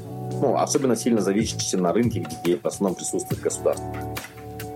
А, те, кто занимается IT в мире, ну, например, делает сервисы на другие страны, делает и их очень мало, они малоизвестны, но тем не менее они есть. Я вот в Силиконовой долине, долины вот э, ну, раз, раз в месяц точно на контакте. Ну, понимаю, и это не просто там казахи-стартаперы, а это типа вот стартаперы из других стран, и это так, э, венчурные инвесторы, какие-то и, поэтому, э, чтобы стать единорогов, конечно, нет, да, не то, что единорог, мне кажется, да, этих нет, ну как его. А, ну, единорог это значит ты больше ярда зарабатываешь долларов. Угу. Единорогов нет, но но есть компании миллионники, ну, в долларах. Есть несколько миллионников. Есть тот же самый у нас, а, по-моему, это белорусская компания, которая сидит в Караганде, тоже большая название забыл, они делают аутсорс. Но, чтобы ты понимал, IT вообще, есть стадия развития IT-компаний. Знаешь об этом, нет? Нет. Вот, допустим, есть стадия, стадия развития музыкальной индустрии, допустим, музыкального лейбла, стадия развития IT. А, все, понял. Стадия развития, да, стадия развития IT-компании заключается в следующем. Первое, то есть вообще айтишника. Ты ну, учишься на IT, потом ты фрилансер, потом ты штатный сотрудник, потом ты, допустим, руководитель, там, и сделаешь свой стартап. У стартапа есть стадии. Первая стадия, ты, а, скажем, такой, делаешь какую-то свою идею, а, которую, ну, пытаешься масштабировать на Но самое интересное, что ты, ты, ты занимаешься стартапом на базе существующих технологий. Допустим, пишешь сайт на базе существующего кода, там, фреймворка, api ну, mm-hmm, на базе mm-hmm, существующих. Mm-hmm. И ты пользуешься чужими инструментами, то есть ты сам ничего не изобретал, ты просто придумал какую-то интересную бизнес-модель, и на основании этой бизнес-модели ты на основании готовых инструментов создал какой, который решает какую-то задачу. Потом а, до стартапа ты работаешь на заказ, ты делаешь чужие заказы, зарабатываешь на этом деньги. Это аутсорс. И вот следующая стадия это когда у тебя есть свой продукт, потом у тебя есть своя технология. То есть ты, а, допустим, у Apple есть своя технология, у Facebook есть своя технология. У Facebook а, есть свои стандарты, то есть свои какие-то внутренние, свой язык а, программирования, в том числе, как и у Google. И поэтому э, уже ты владеешь не просто каким-то продуктом, ты, ты допустим, не Chocolate. Chocolate это продукт. Или, допустим, там, какая тому А, ты имеешь в виду, что мы владеем патентом? Да, мы, мы в основном владеем продуктом. IT-компании Казахстана в основном являются владельцами продуктов. Я не встречал, но знаю, что есть компании, которые являются владельцами технологий. Но я не знаю, они их применяют нет, но я знаю, что владельцы технологий в основном в Америке. Даже китайцы не являются владельцами технологий в некоторых сферах. Ну, в некоторых преобладают, в некоторых не являются. Но мы не являемся владельцами технологий. Вот что у нас есть своего, э, мы же говорим, вот, нам нужно взращивать своих айтишников, свои, свое производство, свои команды, свои, допустим, внутренний рынок. Но есть ли какая-либо технология, которая написана э, казахстанскими айтишниками как технология? Ну, может быть, такие уникальные изобретения, наверное, 10-20 найдется. Я предполагаю, что именно технологии, именно там новый, э, э, новый метод считывания там, данных, новый какие-то метод расчета каких-то там уникальных показателей в энергетике. Пока вроде такого нет, насколько я знаю. И поэтому мы конкурируем с теми, у кого есть продукт. Ну, допустим, это обычные сервисы, тот же самый, условно. Mail.ru это владелец технологий, Яндекс владелец технологий. У них есть технологии, которые ну, позволяют еще больше. А вот компании как Apple, а, ну и в том числе как Яндекс, это люди, которые владеют видением. это, это сильнее, чем технология. То есть, если я начинал от обычного, брал на заказ э, проекты, потом, короче, делал свой стартап, потом, короче, развивал свой сервис, потом, короче, я изобрел свою технологию, то один из следующих этапов это вот как раз-таки умение формировать видение. Задавать что... вектор, да? Да, ты как, ну как, ну, Стив Джобс, допустим, просто сильно транслировал свое видение, что все предметы а, в мире не имеют острых углов, поэтому все продукты компании Apple должны быть сделаны а, с полу, полукруглыми, потому что в природе острых углов никогда не бывает. Вообще углов нет. И типа мы должны быть максимально природной компанией, максимально естественной компанией. Это видение, это сильное видение. И поэтому э, компании с таким видением я еще не видел. Э, компании с технологиями я мало знаю. Ну, может быть, я мало. Может быть, у колес или крышек из этих какие-то технологии есть, не отрицаю и не зарекаюсь. Э, но так, чтобы они были признаны как, как технологии. Может быть, у первого кредитного бюро есть по технологии. Но все равно, то есть даже мы используем многие вещи готовые. Мы ну, разрабатывать технологии, ну, тебе нужно очень много денег. То есть ты должен делать research and development и как минимум лям баксов в кармане, чтобы просто быть каким-то владельцем технологии. Угу. А вот у меня такой вопрос. Я просто знаком с э, человеком, который занимается в этой сфере, и, знаешь, я заметил такую закономерность, что большинство из них не патриоты. Потому что, ну, когда они говорят э, о нашем народе, они говорят, блин, братан, здесь ловить нечего. Я работаю на другие страны, я, типа, живу здесь, но я работаю, типа, на аутсорсе, я работаю в Германии, у меня там зарплата полтора миллиона. И я не собираюсь здесь жить дальше. Здесь, типа, вообще ловить в ближайшие лет 10 вообще нечего. Как ты относишься к, к этому мнению? Типа свалить или остаться?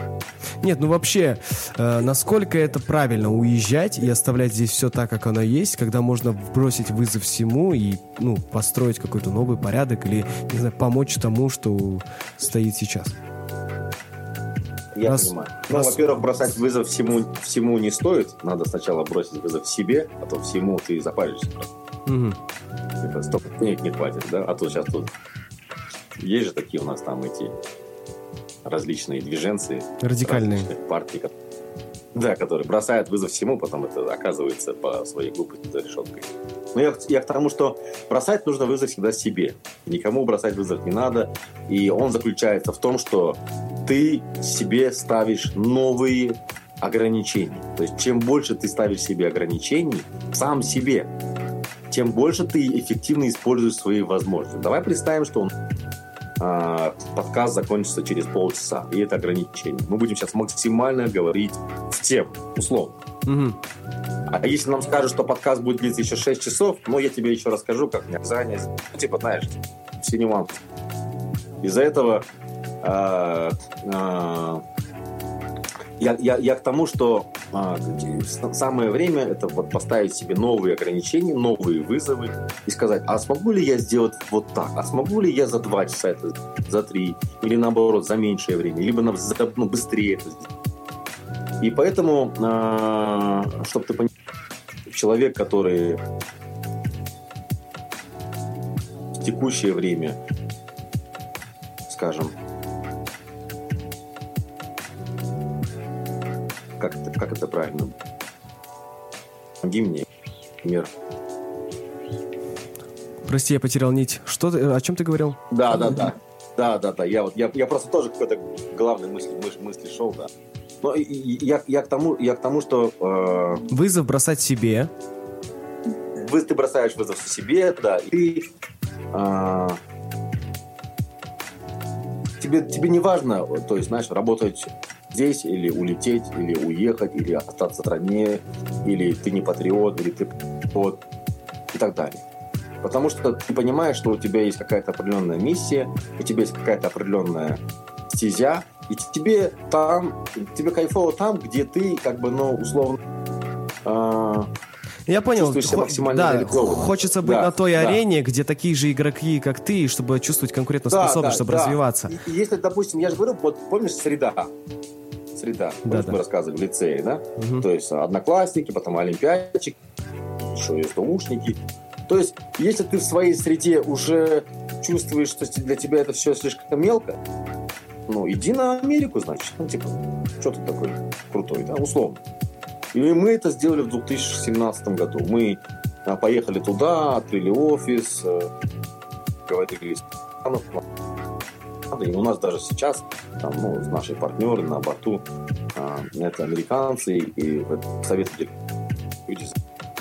Но я к чему говорю, что э, это не вопрос патриотизма, это вопрос реализованности, ну, собственной реализованности.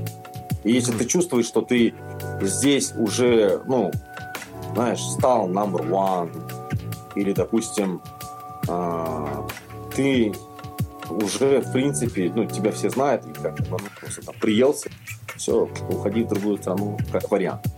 Но а, если ты м, получаешь деньги Казахстана, из Казахстана, то, конечно же, плевать э, на свою же родину и говорить, что здесь все херово, это одно и то же, что плевать с колодец, ну, в колодец, которого ты пьешь. Мгм.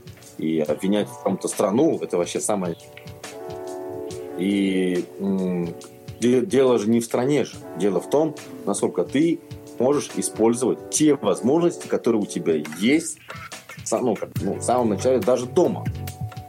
Ну, получается, наша основная тема существующей И вот э, есть такие ребята, я знаю, которые говорят, да не, фигня, я лучше на Бали буду работать, сидеть, коктейль пить, чем с этой там страной, с этими правилами государства.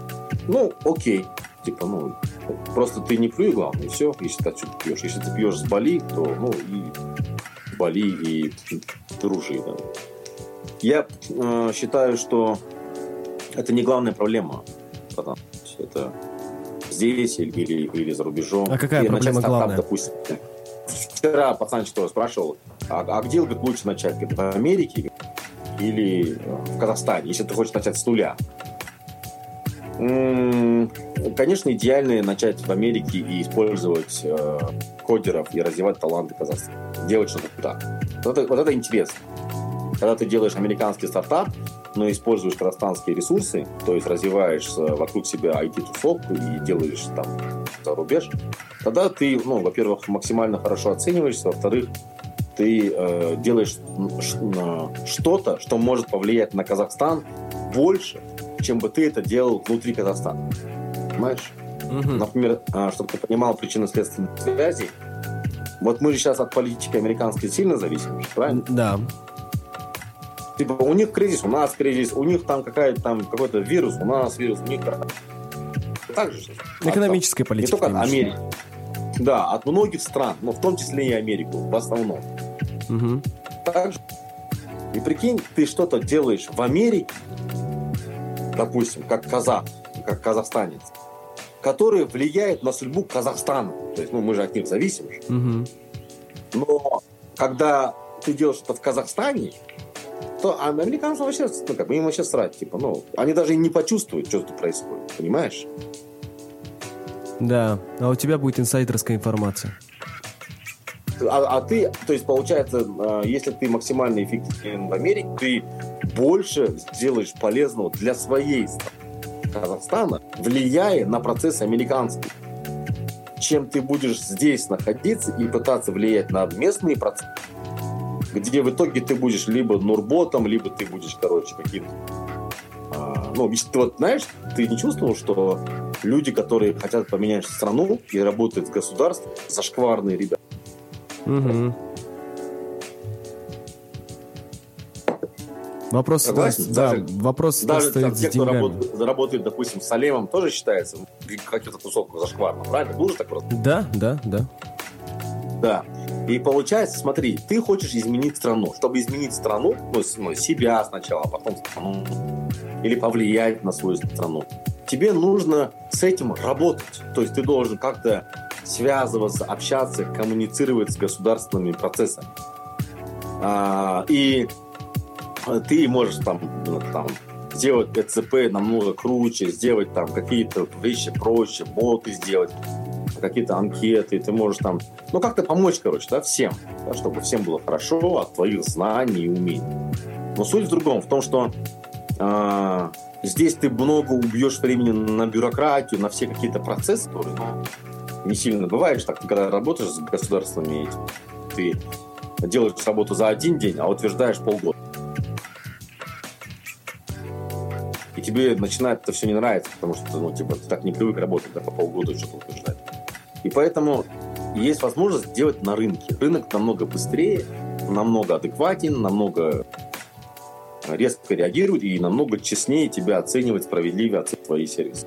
Когда ты делаешь на Америку, то это то же самое, только в 10 раз быстрее. Или в 100 раз быстрее. Потому что там количество пользователей много, количество э, аудитории. Ты точно свою аудиторию найдешь рано или поздно. Ну, из, допустим, всегда найдутся какие-нибудь там тусовки в Америке, которые хипстеры 70-х, которые поклоняются кому-то там что-то. И вот там есть все, все возможные варианты э, развития человеческих общин. И вот, как бы, когда ты делаешь что-то там, ты просто там делаешь намного быстрее за, за счет местных ресурсов. А когда ты делаешь здесь, если это ну, IT, то здесь ты можешь достичь какого-то определенного результата, но все будет зависеть от Акима, поставит ли тебе карантин, закроет ли тебе там въезд. Ну, все всегда зависит от кого-то, ну, не от тебя точно. Угу. Ты зависишь от кого-то. Наша всегда... Ну да, то есть, ты, то есть мало того, что мы как страна зависим от Америки, то теперь мы как индивиду, как гражданин зависим от, от государства. Это неплохо, но просто самая проблема, э, проблема в том, что эта зависимость, она такая, знаешь, постфактум. То есть тебя никто не спрашивал, и тебе сказали, короче, будет вот так, все доллар будет вот так. Или всегда девальвация происходит у нас там, типа, знаешь, нежданчик. Ну, ты, ты же понимаешь, что в, ну, в, такой, в такой стране, где тебя никто не спрашивает, тебя никто никуда как а, твое мнение не, не, вообще не, не ставит тебя вообще в известность. Да, все решается там. Сначала сказали, возьмите 42 тысячи книг, потом говорят, короче, смотрите, э, вы будете все это возвращать, если... Понимаешь, как бы, ну, какие-то вот а, такие непонятные причины следственные. Из-за этого э, ты думаешь, Америка, Казахстан или другие страны, Европа, Сирия. Да нет. Ты. То есть, ну, ты, если развиваешь себя, то ты просто снимаешь все ограничения и барьеры в своей. Как только ты их снял, тебе уже без разницы. Тебе уже без разницы, на Земле или на Марсе. Угу, угу. Хорошо, спасибо за это. ответ. Более масштабный, да, да. Так, давайте двигаться дальше. И следующий вопрос, который я хотел тебе задать. Ты э, вот тесно сотрудничаешь с правительством. Э, имидж которого на данный ну... момент... Ну, э, ладно, грубо сказать, тесно. Ты помогал им в некоторых вопросах. Да, да, да, mm, правильно. Вот. Э, имидж которого на данный момент не самый прогрессивный, э, насколько это мнение близко к реальности, что они вот не настолько прогрессивны. Я просто помню, как я учил свою маму WhatsApp пользоваться, и глаз начал дергаться уже на второй минуте. А как проходят твои э, с Агашками беседы касательно IT-сферы? Ну, во-первых, ну, скажем, это тоже люди, да, на той стороне. Мы всегда говорим о них, как будто это какие-то, знаешь, инопланетяне, которые управляют нашей страной. Это же не так. Да. Это тот же самый Марат, там, Абзал, Жасулан, мир. Те же самые, те же самые казахи. Так же ведь? Угу. И ты думаешь, так, те ребята хотят в лучшую страну. Ну, я знаю многих людей в государстве, которые, знаешь, вот, страну за народ. И как бы ты тоже, как бы, ну, за страну, за народ, условно, да? И как бы, что не так-то? Понимаешь? Угу. Что не так-то, если, допустим, ты хочешь сделать э, Узен стрим, и там Айза хочет сделать Узен стрим, и вы, два разных человека, делаете один проект. Но когда ты работаешь с государством, чтобы ты понимал, э, ну, мало того, что их дискредитирует общество, и это проблема самого общества. Как дискредитирует то, что я сказал, учителей, и это проблема самих. Почему? Потому что э, уч, уч, учитель, ну, в моем понимании, это типа очень духовное очень профессия высшего ранга, признание. И э, настолько все дискредитировалось, к сожалению. Потому что родители начали капиталистически требовать от учителя непонятные вещи. Согласен? Есть же такие родители? Ну да, да, да, да. Которые приходят, да. ругаются. Но в мое время, да, в мое время учитель был, мнение учителя было важнее мнения матери. В случае, если отец что-то спросить. Да, так и есть. Так же, ну, типа, ну, в наше время было так. И тогда это было, ну, одновременно статус был выше, но э, вот, не знаю, как э, в России, но в, в Казахстане сохранилось такое, ну, более-менее казахский вайп образование. Он такой мягкий, ну, не казахский, а мягкий вайп образование. И вот сейчас э, дискредитировали себя учителя и дискредитировали себя те же самые государственные чиновники. Но они дискредитируют. Тот виноватых нет, их нет смысла даже искать. Просто случилось, как случилось. Много случилось по причинно-следственной связи. Почему учитель получает у нас сейчас не миллион тенге, а 100 тысяч тенге. А инфобиз... А инфо... Не в обиду. Инфобизнесмены, они получают миллион тенге, а, когда они даже не имеют там, условно, какой-то степени преподавания. И вот как так сложилось, что ну, поменялось реально, что оказалось теперь, что инфобизнесмен стал совсем актуальный, а учитель или врач стал теперь супер актуальным, потому что это профессии, которые требуют очень много знаний, бэкграунда своего. И вот государство дискредитировало себя, и когда мы работаем с государством, чтобы ты понимал, я, я об этом даже не знал же, когда я, ну, вообще я не когда я начал или начался цифровой Казахстан, я был вовлечен а, в процессы написания программы, обсуждений, идей кидал. Никто за это не платил.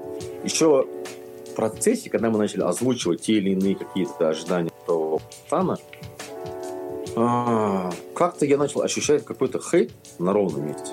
Ну, со стороны как, людей. И я начал понимать, что оказывается, работать с правительством либо с государством считается среди народа зашкварным. Типа, ты какой-то зашкварный чувак. Угу. А я этого не знал. Я не знал, я думал, что я делаю полезные вещи, типа digital агент. Мы делаем там, мы хотели отслеживать все процессы куда расходуются деньги, там прозрачность показать. Нам никто не дал этого сделать, но тем не менее э, мне казалось, что типа помогая государству, помогая своей стране, я типа как минимум молодец. Еще не красавец. Молодец. Но когда я начал все теснее и теснее с ними общаться, ну, что значит теснее? Просто чаще встречаться, то я начинаю понимать, что люди начали воспринимать меня не как айтишника, а как какого-то там, типа, чувака, который зашкварно общается с государством. И мне это стало, как бы, ну, как-то досадно, да, что, типа, я, во-первых, для себя там организовывал какие-то там идеи задачи, а для, для большинства, но вместо того, чтобы, ну, сказать, типа, о, классно, еще появился, еще я начал встречать, наоборот, сопротивление изнутри. И вот ты знаешь, это не касательно самого государства. Это, ты не заметил, что в, в Казахстане кто-нибудь, что-нибудь, что-нибудь полезное сделает вообще? Его обосрут так, что мало не покажется. Ну, э, давай разберем пример. Ну, например, э, кто-то сделал благотворительность. Допустим, есть чувак, который подарил квартиру. Хорошую вещь сделал. Угу. И тут, знаешь, такой миллиард хейта, да ты показывай. Ну, все начинают учить жить. Согласен? Да, я соглашусь с тобой. Или, допустим, да, чувак не успел подняться, его все начинают тянуть вниз. Говорят, вот, за, за спиной говорить, что-то вот так. И все как-то вот этот, как, ну, я не знаю, Куирал Маушфлот, да, ну, он, он, он присутствует. Я не знаю, это с чем связано, то есть, но я думал, что а наоборот, классно же, когда есть такая тусовка, общение. Когда ты понимаешь, что тебе завидуют, ты начинаешь думать, что типа, блин, это же как... Я же не для этого. И... Ну ты а серьезно не понимаешь, когда... почему это так? Ты же понимаешь, почему Почему? это Почему? Ну, а почему что? Почему? Ну, типа... Почему все тянут вниз, типа? Не-не-не, почему э, осуждаются такие поступки, когда люди там э, делают какую-то благотворительность э, и говорят, о, это он сделал, чтобы очки себе заработать, сейчас, наверное, что-то там планируется. Не, ну потому что сам не делать. Угу. То есть ты склоняешься именно к этому ну, ответу, потому... что это просто зависть? Нет, это не зависть. Ну, смотри, я когда-то вот э, приезжал из бизнес-молодости. Знаешь, бизнес-молодость? Да, да, знаю. Там есть такой чувак, его зовут Михаил Дашкиев. Он приезжал ко мне, к нам, э, в Алмату, в гости. И мы его отвели в благотворительный фонд. В благотворительном фонде мы показали, как мы, типа, помогаем э, не африканцам, голодающим, а просто вот жителям, которые находятся из Алматы 40 километров, живут совсем в достатке. И когда он это все посмотрел с точки зрения маркетинга, ну, он же, типа, он же продвигает как раз таки ИПМ, а, он говорит, о, было бы классно это все упаковать, было бы классно сделать хорошее видео, было бы вот это. Я ему говорю, у тебя идеи, конечно, классно, но это же, типа, ну, благотворительный фонд. Чем ты начинаешь делать что-то круче, даже видео, видеоролики ты снимать, все же задумываются, и деньги, что же, твоя задача же не видеоролики снимать, а заниматься благотворительностью, а он хотел все это упаковать. Я ему говорю, упаковывать надо, наоборот, благотворительность должна быть трушной, как есть, прозрачной и без всяких лишних наворотов. Кожаное кресло и все остальное. И вот я к тому, что э, когда мы э, разговариваем на тему государства, и когда кто-то двигается, и когда мы считаем, что вот, ты не сделал благотворительность, потому сделать так, он сказал Дашкиев очень интересную вещь. Когда мы начали рассказывать про благотворительность, он не воспринял это как показуху, он не воспринял это как, как э, скажем, какой-то, знаешь, какой-то сомнительный, не задавал сомнительных вопросов. Почему? Потому что он это тоже делает, и он понимает, что это такая вещь тонкая, что для каждого своя. То есть кто-то может открыто, кто-то не открыто. Но когда человек не делает благотворительность и говорит, ой, наверное, он просто какие-то там бабки отмыл от квартиры, ой, наверное, он там очки заработал. Значит, он же мерит по себе, и значит, он бы так бы и сделал. Вот кто вот говорит, вот, наверное, вот так. Значит, в его картине мира сделать вот так, типа, как ради понтов, либо ради, чего-то, это, типа, нормально. И поэтому человек всегда высказывает то, что он как бы откликается в его, как бы, в его картине. Когда ты говоришь, типа, а, правильные вещи, и он вместо того, чтобы попытаться понять тебя, он начинает как бы, ну, высказывать, ой, нет, это все не так, и высказывать свою правду. И получается, что люди в основном топят своих же людей а, и не дают им как бы среда, опять-таки. То есть мы живем в среде, где ты чуть-чуть поднялся, если у тебя будет больше денег, чем 10 миллионов долларов, к тебе придут и будут интересоваться. Если ты стал каким-то там э, больше 10 тысяч подписчиков, обязательно тебе пару раз. Если ты стал каким-то, понимаешь, и вот а, получается так, что люди изначально не сильно радуются чьим-то успехам. И поэтому государство зачастую тоже делает успешные вещи, правильные вещи. Но, опять-таки, из-за того, что среда, люди готовы лить желчь так, что они, во-первых, действительно все правительство, и в том числе те тоже, они сами себя еще иногда. Поэтому у нас как бы, ну, правительство не хорошее и не плохое, и, и э, кто-то считает, что это там плохое правительство, кто-то считает, хорошая политика, плохая политика, это там зашкварно, зашкварно. Я просто понял одно, то есть это не совсем интересно. Ну, зачем об этом думать? Просто я не понимаю пока сейчас. Типа это тебе Особенно никак не помогает, да? Смысл осуждать, типа, ну, если знаешь, тебе это не помогает? Знаешь, разбираться и осуждать, там, допустим, 01, 5 а, говорить, что он прав, не прав. Я вот, если честно, чтобы ты понимал, как бы мне э, не навалился этот хейт, я очень как бы уважаю первого президента.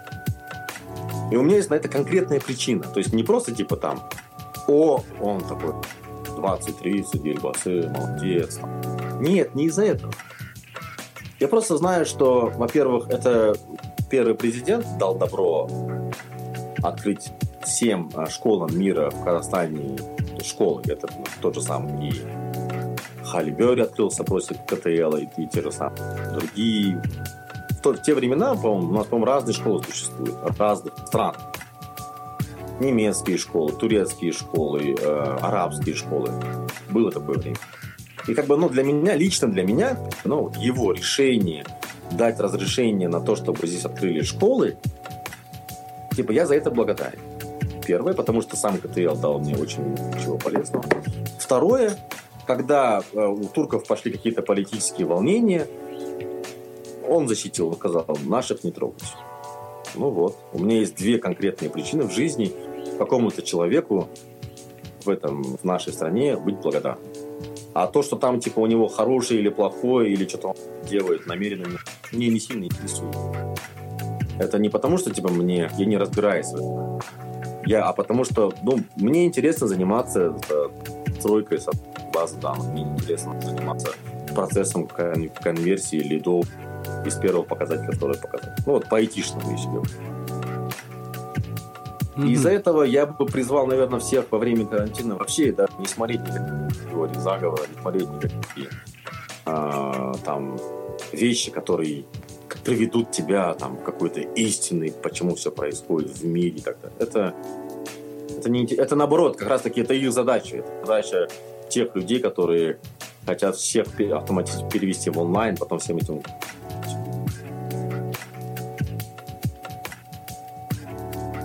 Ты здесь? Да-да-да, я здесь, я здесь. Заслушался. Да, да.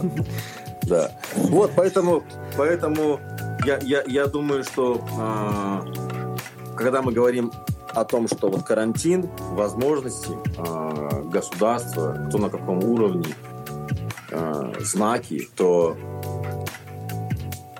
хочу подытожить, что больше такого идеального времени не будет.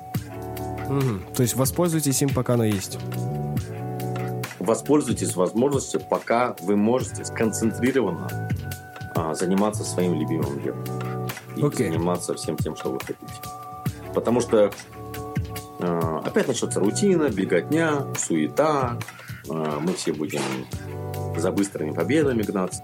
И жизнь пройдет, как прошли мои там последние 35. Угу. Очень быстро. А, э, прости за вопрос. Ты, время... а, да. ты со сотрудничал э, в создании Егова? Как-нибудь соприкасался с этим сайтом? К счастью, нет. Как тебе вообще его работа? Э, справились ли, справился ли сайт и показала ли весна, кто где насрал? Прошу прощения за выражение. Да. Ну, я скажу так, система не справилась, люди справились. Ну, люди, которые там работают, не, по крайней мере, выбрали ситуацию. Молодцы. Угу. Надо это четко разделять. Но есть понимание, понимаешь? Ты должен понимать, что государство не единое целое. Там тоже есть ребята, есть красавчики, есть бро, есть типа, ну вот, матерные слова говорить не буду, да? Ну, такие тоже есть на букву «П». Из-за этого э, это тоже такая же тусовка, да, как, как музыкальная индустрия. В музыкальной индустрии у вас же есть ну да, свои персонажи есть в каждой игре. Да. Ну, есть же такие красавчики, да, в музыкальной индустрии. Есть бро, а есть, типа, ну, вот, не мудак, но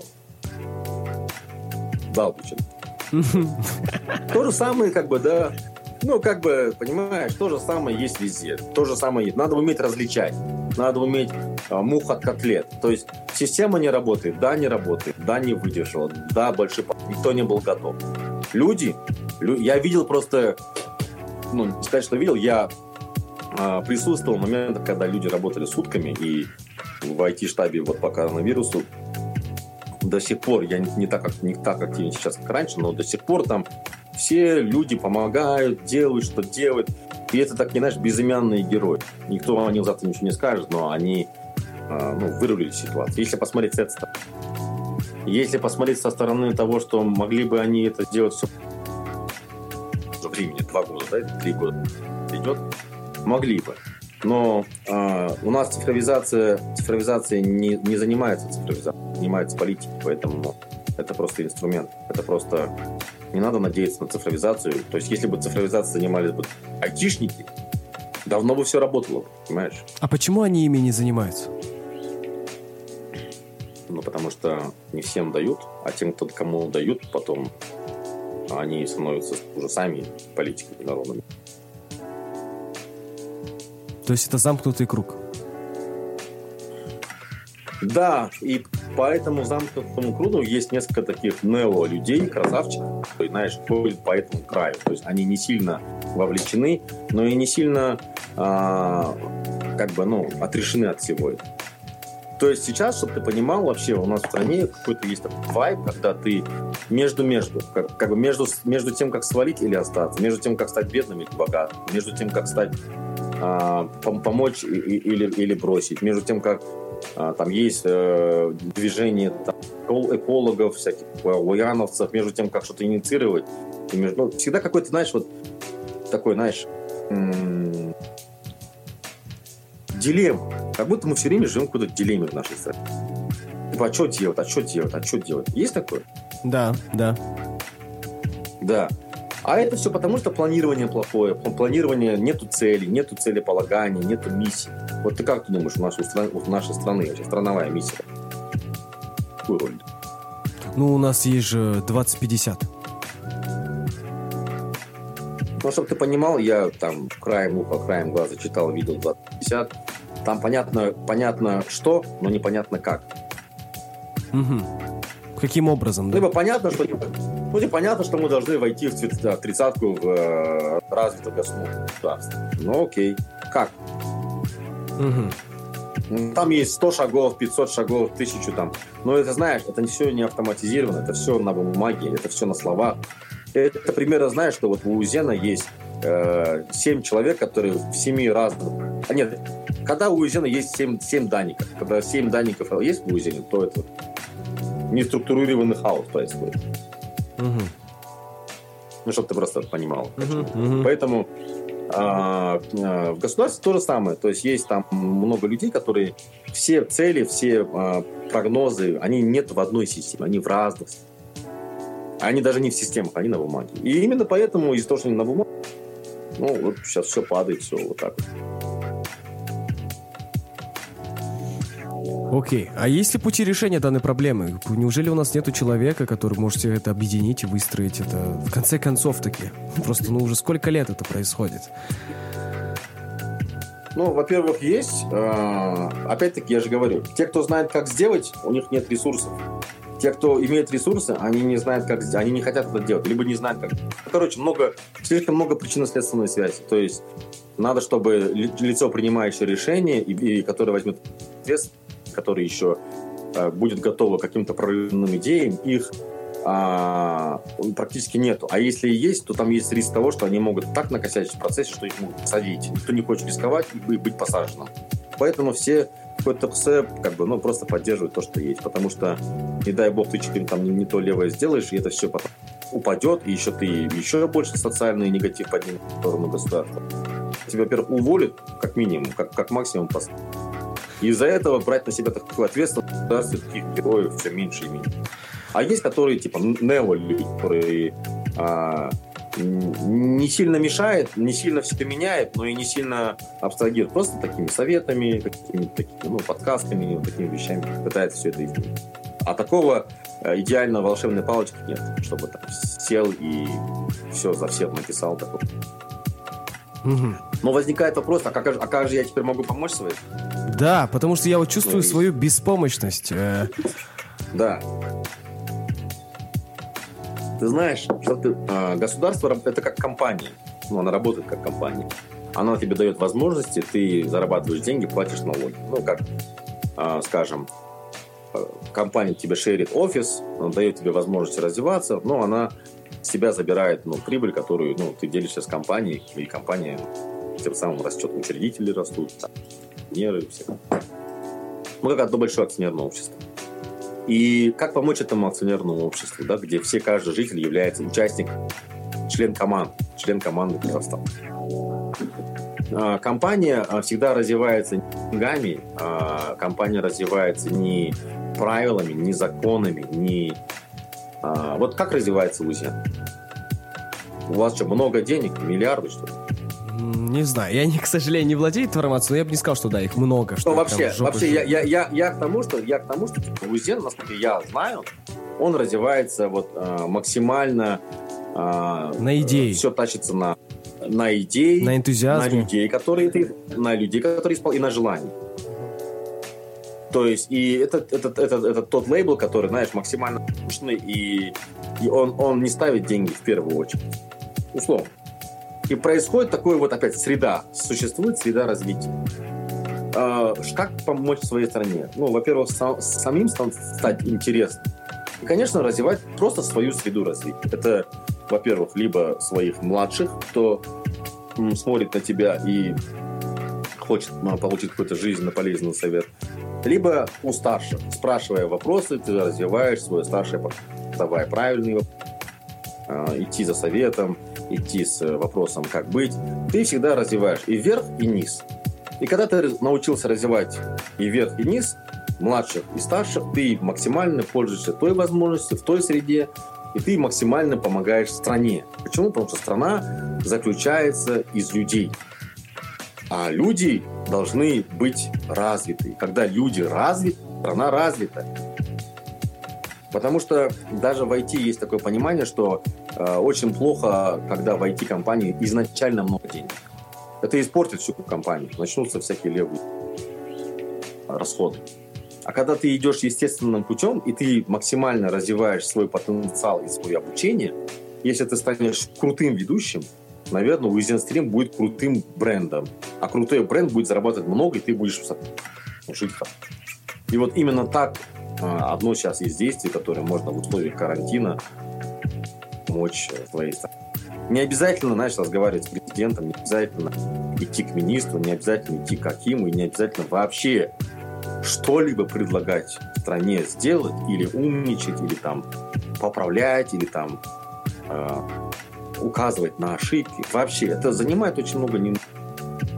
А самое главное, типа, ты с щеглами как хорошо общаешься? Хорошо. Со сашаками хорошо.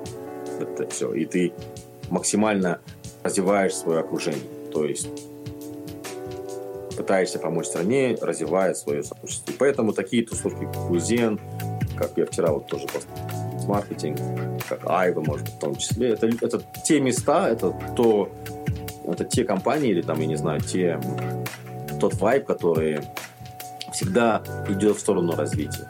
Но компания развивается, когда развивается ее. Если основатель сидит и херней страдает, то, скажем так, это приведет его к банкротству. Угу, угу, хорошо. Хочешь, хочешь развивать компанию, развивайся. Хочешь развивать страну, и, и сейчас говорить, что времени нет похудеть, времени нет изучить английский язык, времени нет э, научиться кодингу, это все просто дешевые отмазки, которые... Про, проявление слабости духа.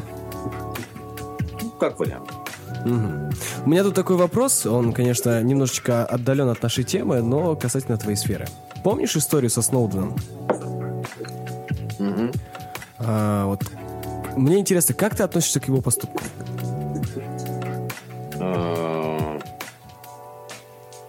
Потому что он раскрыл... Да, всю правду показал о том, что э, правительство США владеет личной информацией э, своих э, граждан. Как я отношусь к тому, что он, он раскрыл, или как, как я отношусь не, к тому, не, не, что... Да, да, да, то, что он именно а. раскрыл это. К поступку, да, а не к человеку. Да, да, да, да, да. да. Ну, ты знаешь, я, да, я смотрел на...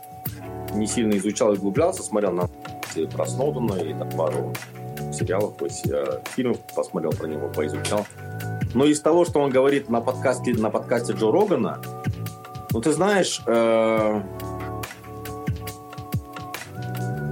Нет такого ощущения, ну, что он ничего сказал. нового не сказал? Типа он просто да, поставил он точку. Да, он, он ничего нового не сказал. Он просто подтвердил гипотезу. Да.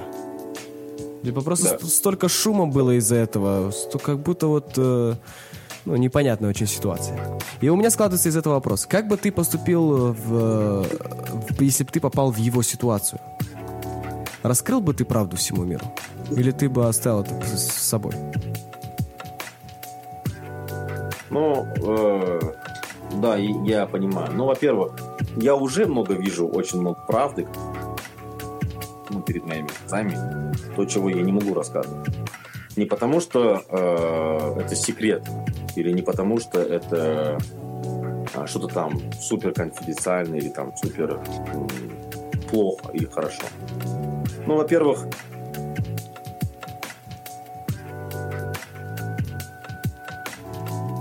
ну, я не знаю, может, это какая-то часть воспитания, но, допустим, когда э,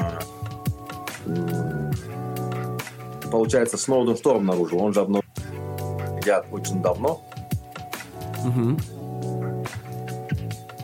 И, ну, для всех это было не новость, но он просто объяснил, как они это, правильно? Да. Да. Он превратил а, слухи я... в факты. Да. Я тоже многое вижу, что якобы работает, на самом деле не работает, либо якобы работает, и каких-то противоречий, которые, о котором люди не знают. Я ну, сталкиваюсь чуть ли не каждый день. Но это не моя задача раскрывать. Это я не вижу в себе, ну, в себе такую миссию, что я должен там, знаешь, а, пойти всемиру миру рассказать, что на самом деле там жизнь другая или правительство другое или что-то там. Почему? Потому что я, я, я заказчиком, которые... Ну, у нас тоже в стране же есть люди, которые пытаются максимально донести ну, правду и вот борется с ней. И они говорят, вот, нас все вот так было. Есть же такие? Да-да. Наши деньги. Сюда, туда. М- да, это может быть как бы, ну, ты вроде бы чувствуешь себя как мессия, да, и спасаешь мир, типа, от зла. В этом. Наверное, Сноуден с такими, вышел лет, да. Но с другой стороны, знаешь, э- вот например, в некоторых тусовках, да, материться это как, ну, типа, ежедневный жаргон. Угу. И если ты расскажешь правду, что эти ребята матерятся, например, ты скажешь, а вы знаете, что в церкви, там, допустим, или там имам а, матернулся, да, там, или там сказал какую-то вещь, условно. Ну, во-первых, э, это, во-первых, все, правда, она э, имеет место и время. Если ты расскажешь правду не в том месте, не в то время, не тем людям, то она может сильно исказиться. И может быть недопонята, а еще тебя сделать привлеченным. А еще виноватым. Поэтому, да, да, поэтому я считаю, что каждый знает ровно столько, сколько он должен знать, первое. Во-вторых, если кому-то что-то интересно, то лучше бы они интересовались собой, а не какими-то правдами, тайнами, которые все равно ты до конца, до, до, до, до сути не дойдешь. Там, знаешь, читай, перечитай, и там. Я вот все время поражаюсь некоторым типа, карьеристам в государстве, пытается стать самым топом из топов, премьером, там, президентом, и типа дойти до сути и все изменить твоим. Нет. Это мне кажется слишком по-детски. Во-первых, там ты до сути не найдешь. Во-вторых, политика это надо и в этом разбираться. Мав, хил, целое образование там политол. Это лайфстайл. И, и там... Да, да, это типа, ну, это как карточный домик сериал же есть. Ну, типа, он же политик. Ты же да, видишь, да, да, да, да, да. Да, да, да.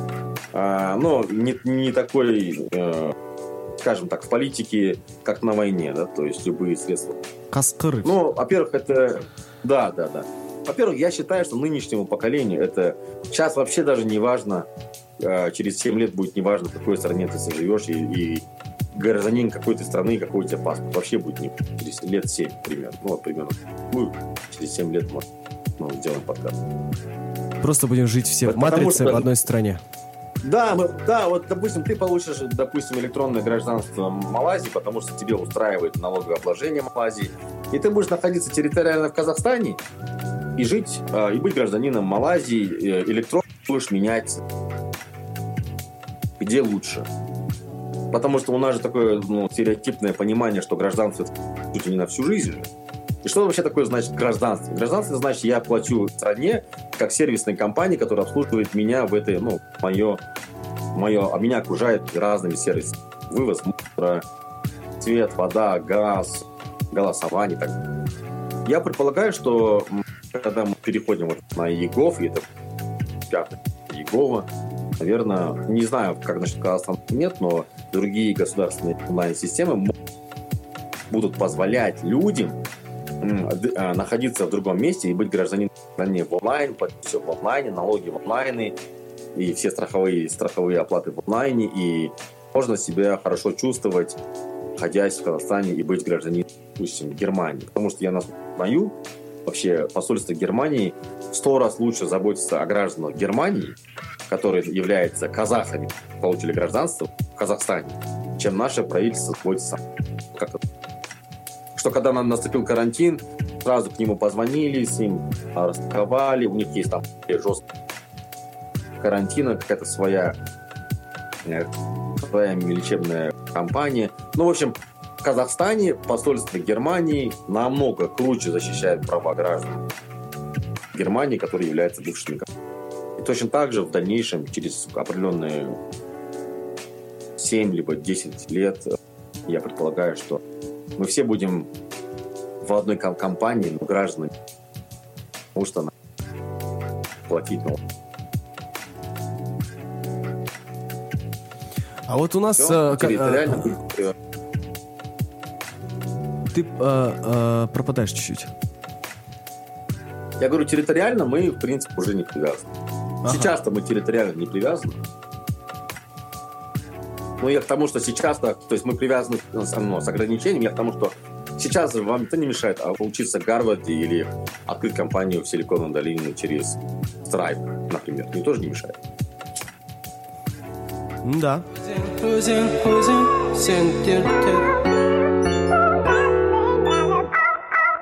Касательно кибермошенничества, чтобы ты понимал, а, насколько мы защищены же, правильно был вопрос? Да-да-да. Ну, э, мы защищены ровно настолько, насколько у нас вообще есть кибер...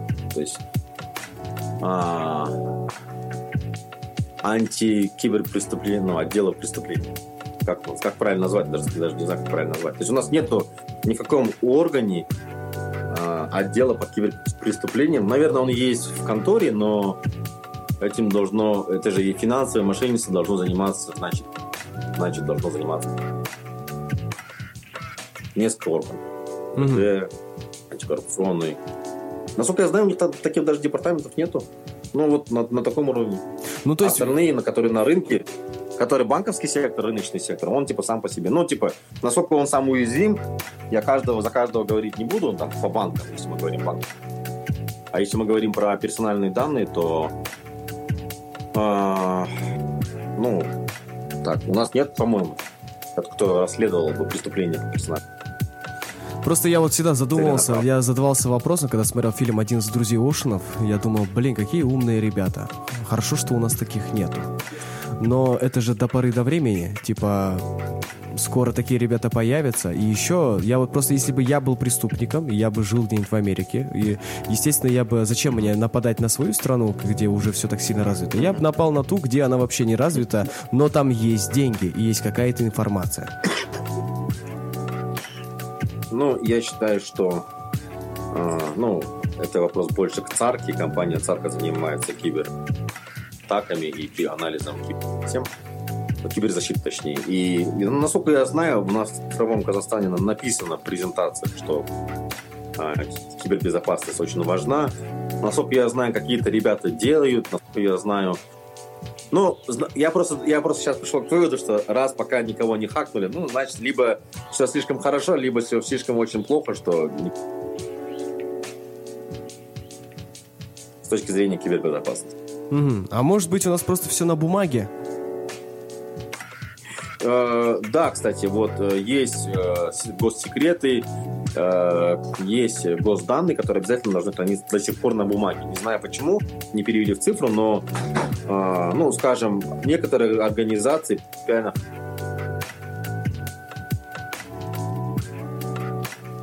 Я просто, Поэтому... не, я просто не помню вот на заголовке поэтому, новостей, чтобы да. где-то говорили, что вот украли деньги со счетов, там очень крупную сумму денег. Я вообще не помню таких новостей. Неужели у нас все деньги хранят в наличке, суммы крупные? Ну да. Ну, я тоже, кстати, такого не... Ну, были какие-то там разовые мошенники, которые сразу были выявлены, там, какие-то мошеннические схемы. Ну, это такие простые понятно, вещи, что- такие там. Да, да, простые, да. Да, у нас таких историй не было, но может и воровать ничего, я знаю, я же деньгами не слежу. Но, как бы, понимаешь, они, может быть, на бумаге есть, а по факту их нет, там такой вариант тоже развития событий. Ладно, хорошо. Э, давайте э, Да. приступим к нашей Но касательно, классической... касательно- ка- касательно кибер, хоч- хочется добавить, чтобы люди, которые слушают, они бы лучше обратили внимание на киберспорт. Заниматься этим очень профессионально. Очень много денег. В киберспорте очень много денег. И катать доту просто, чтобы катать доту, не надо. Надо профессионально заниматься. И вот мы с нашими партнерами из Гонконга вот э, с августа месяца вот сейчас планируем э, ну, готовимся к запуску биржи по ки- киберспорту. Вообще киберспорт это супер актуальная а, легко easy money, короче. Easy money, если ты чуть-чуть с головой знаешь английский язык, умеешь на Твиче там делать стримы, очень большой, как музыкальной индустрии, там тоже easy. Точно так же в киберспорте есть. То есть, в принципе, сейчас можно открывать компьютерные клубы, в прин- свой клуб и продюсировать уже каких-то ребят, искать их. Это как минимум, это как минимум. А, а точнее, это, это, это, это, в идеале. А как минимум, ну, надо си- сидеть, изучать, как развиваться в киберспорте, получать ранги. Потому что, насколько я знаю, ну, мало того, что турниры, но э, ну, это давно уже, что люди в Китае, вот этот чувак, который ну, организатор киберспорта, он говорит, что щеглы 16 по 17 или по 18 лет самые потенциальные а, миллионеры. Самые потенциальные. Мгм. В киберспорте. Потому что 25 уже все. Ты уже старый, ты там уже преподаешь. Там.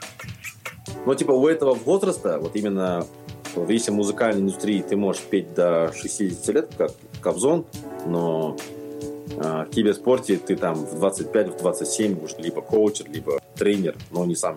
Потому что тут конкретно навык скорости твоего сознания, мышления, реакции.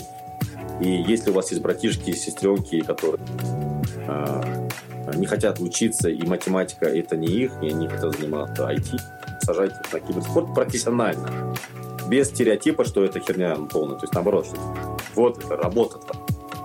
И действительно, они сейчас в Китае, чтобы ты понимал, а, чтобы попасть в команду киберспорта, а, в Китае а, ты платишь людям деньги, чтобы они были в твоей команде. Ну, вот зарплату, чтобы основать команду. А в Филиппинах, вот мы были в Ниле, день, люди платят тебе деньги, чтобы попасть в команду. Там есть безработица, и наоборот, типа, возьмите, пожалуйста, меня, спродюсируйте меня. Вот Такие появляются а, к лейблам относятся. Поэтому, если есть Уизен стрим, надо такой Уизен гейм забыть. Обязательно, наверное, сделаем это. Но у нас осталось буквально 5 минуточек. Давай перейдем к нашей классической рубрике. Начнем с тебя. А, Каким ты видишь себя через 5-10 лет? Ну, типа старый. А где? На какой должности? С какой суммой денег в кармане? Да, на самом деле у нас есть пятилет, пятилетний план компании. Мы сейчас бордом, который у нас есть, он международный. Мы сейчас, я, я утверждаю все эти планы. И, ну, не знаю, я надеюсь, что мы выйдем на... Я не знаю, планировали, вроде бы посчитали, вроде бы все, как бы есть понимание, есть люди, есть условно, стартовый капитал.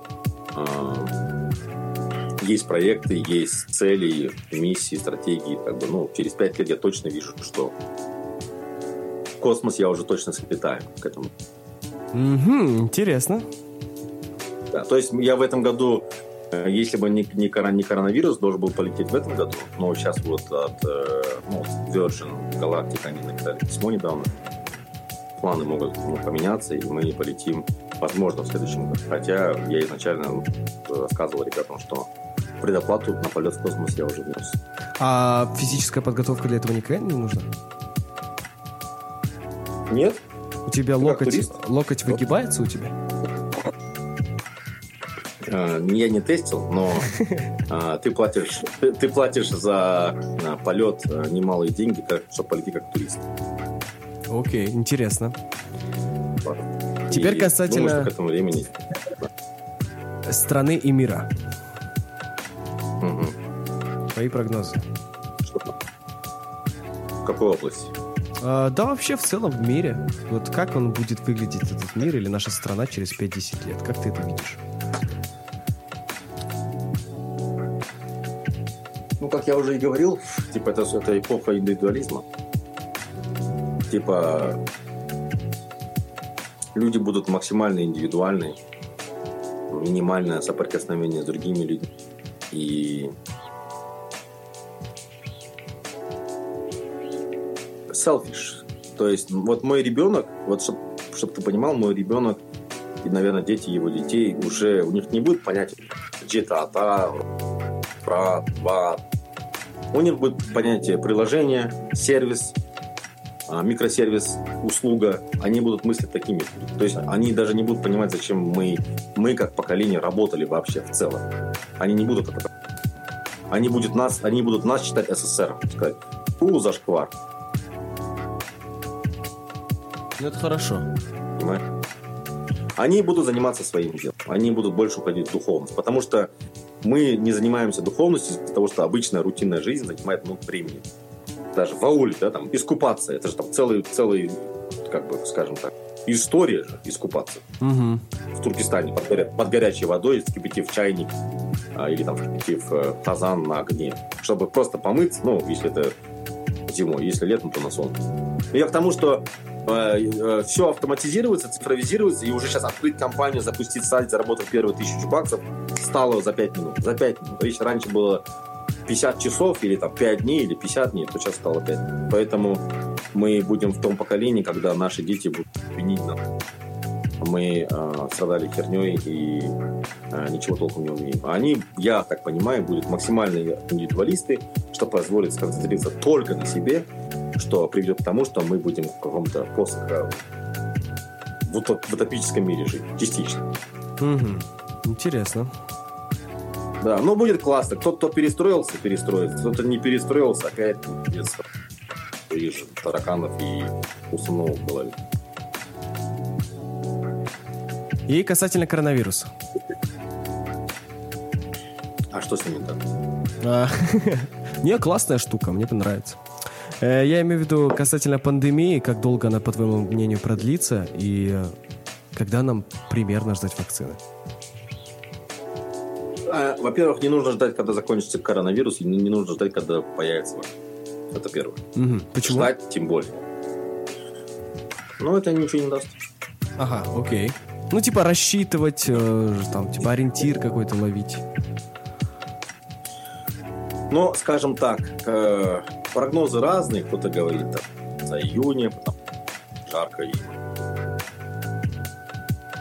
сможем особо ну, встречаться, общаться. Кто-то говорит в мае, кто-то говорит до конца года. Да я не знаю, а зачем, типа, чтобы карантин кончался? Все классно. Вот видишь, общаются, познакомились. Раньше даже не встретились, потому что у меня было бы меньше, ну, мало времени, у тебя было бы мало времени. Я за то, чтобы он длился еще примерно года два.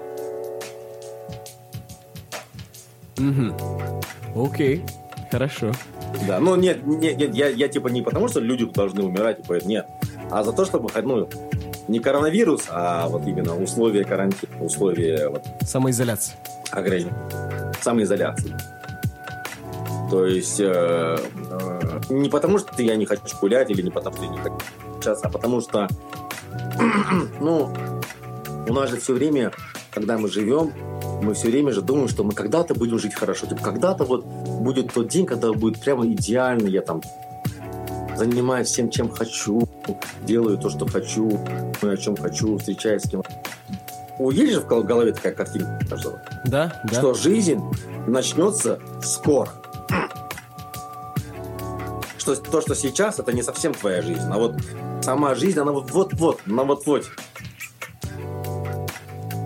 Вот что понимал, жизнь началась уже сейчас, и те, кто прямо сейчас действует, они болтают, как мы с тобой, будущие миллионер.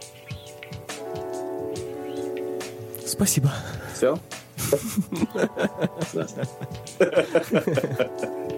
Как-то так, да. Да, я тебе спасибо. Время, э, да, да. Спасибо, что Время дал мне осознать мое ничтожество. А, Да не, не, не, это твоя работа. Я, я, я все время...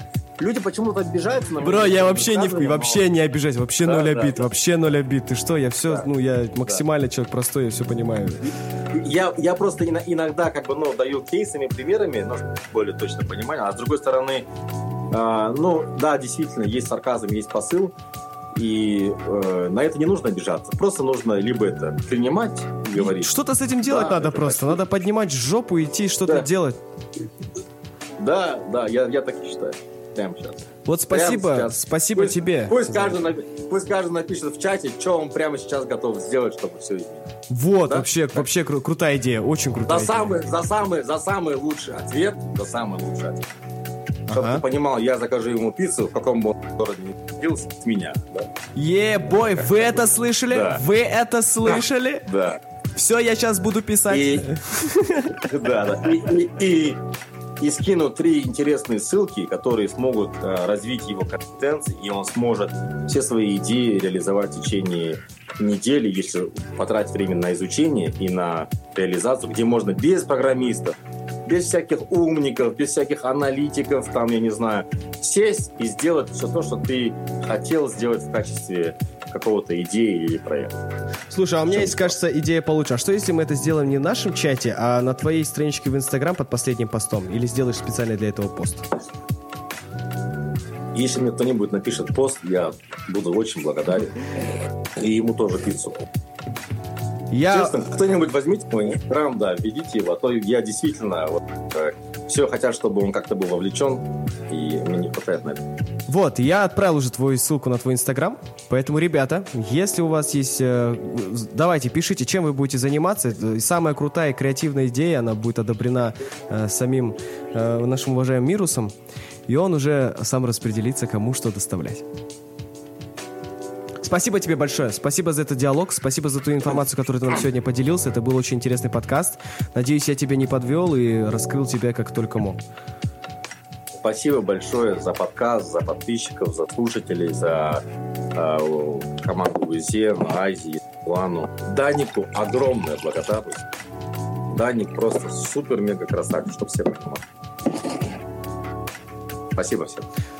Ну что, друзья, это был лайв-подкаст «Ковчег». Сегодня у нас был в гостях Мирус. Э, Пишите свои рецензии и отзывы о данном подкасте в наш телеграм-чат. Мы ждем ваших сообщений. А сейчас, ребята, давайте послушаем музыку. Не забывайте о том, что мы выходим каждый день, ребята, в час. И также по утрам мы проводим со мной наши утренние игры. Будьте с нами на волне, никуда не уходите. И подписывайтесь на все наши социальные сети, чтобы быть э, полностью повлеченным в информацию. Ссылки на них вы можете найти на нашем сайте ozen.stream.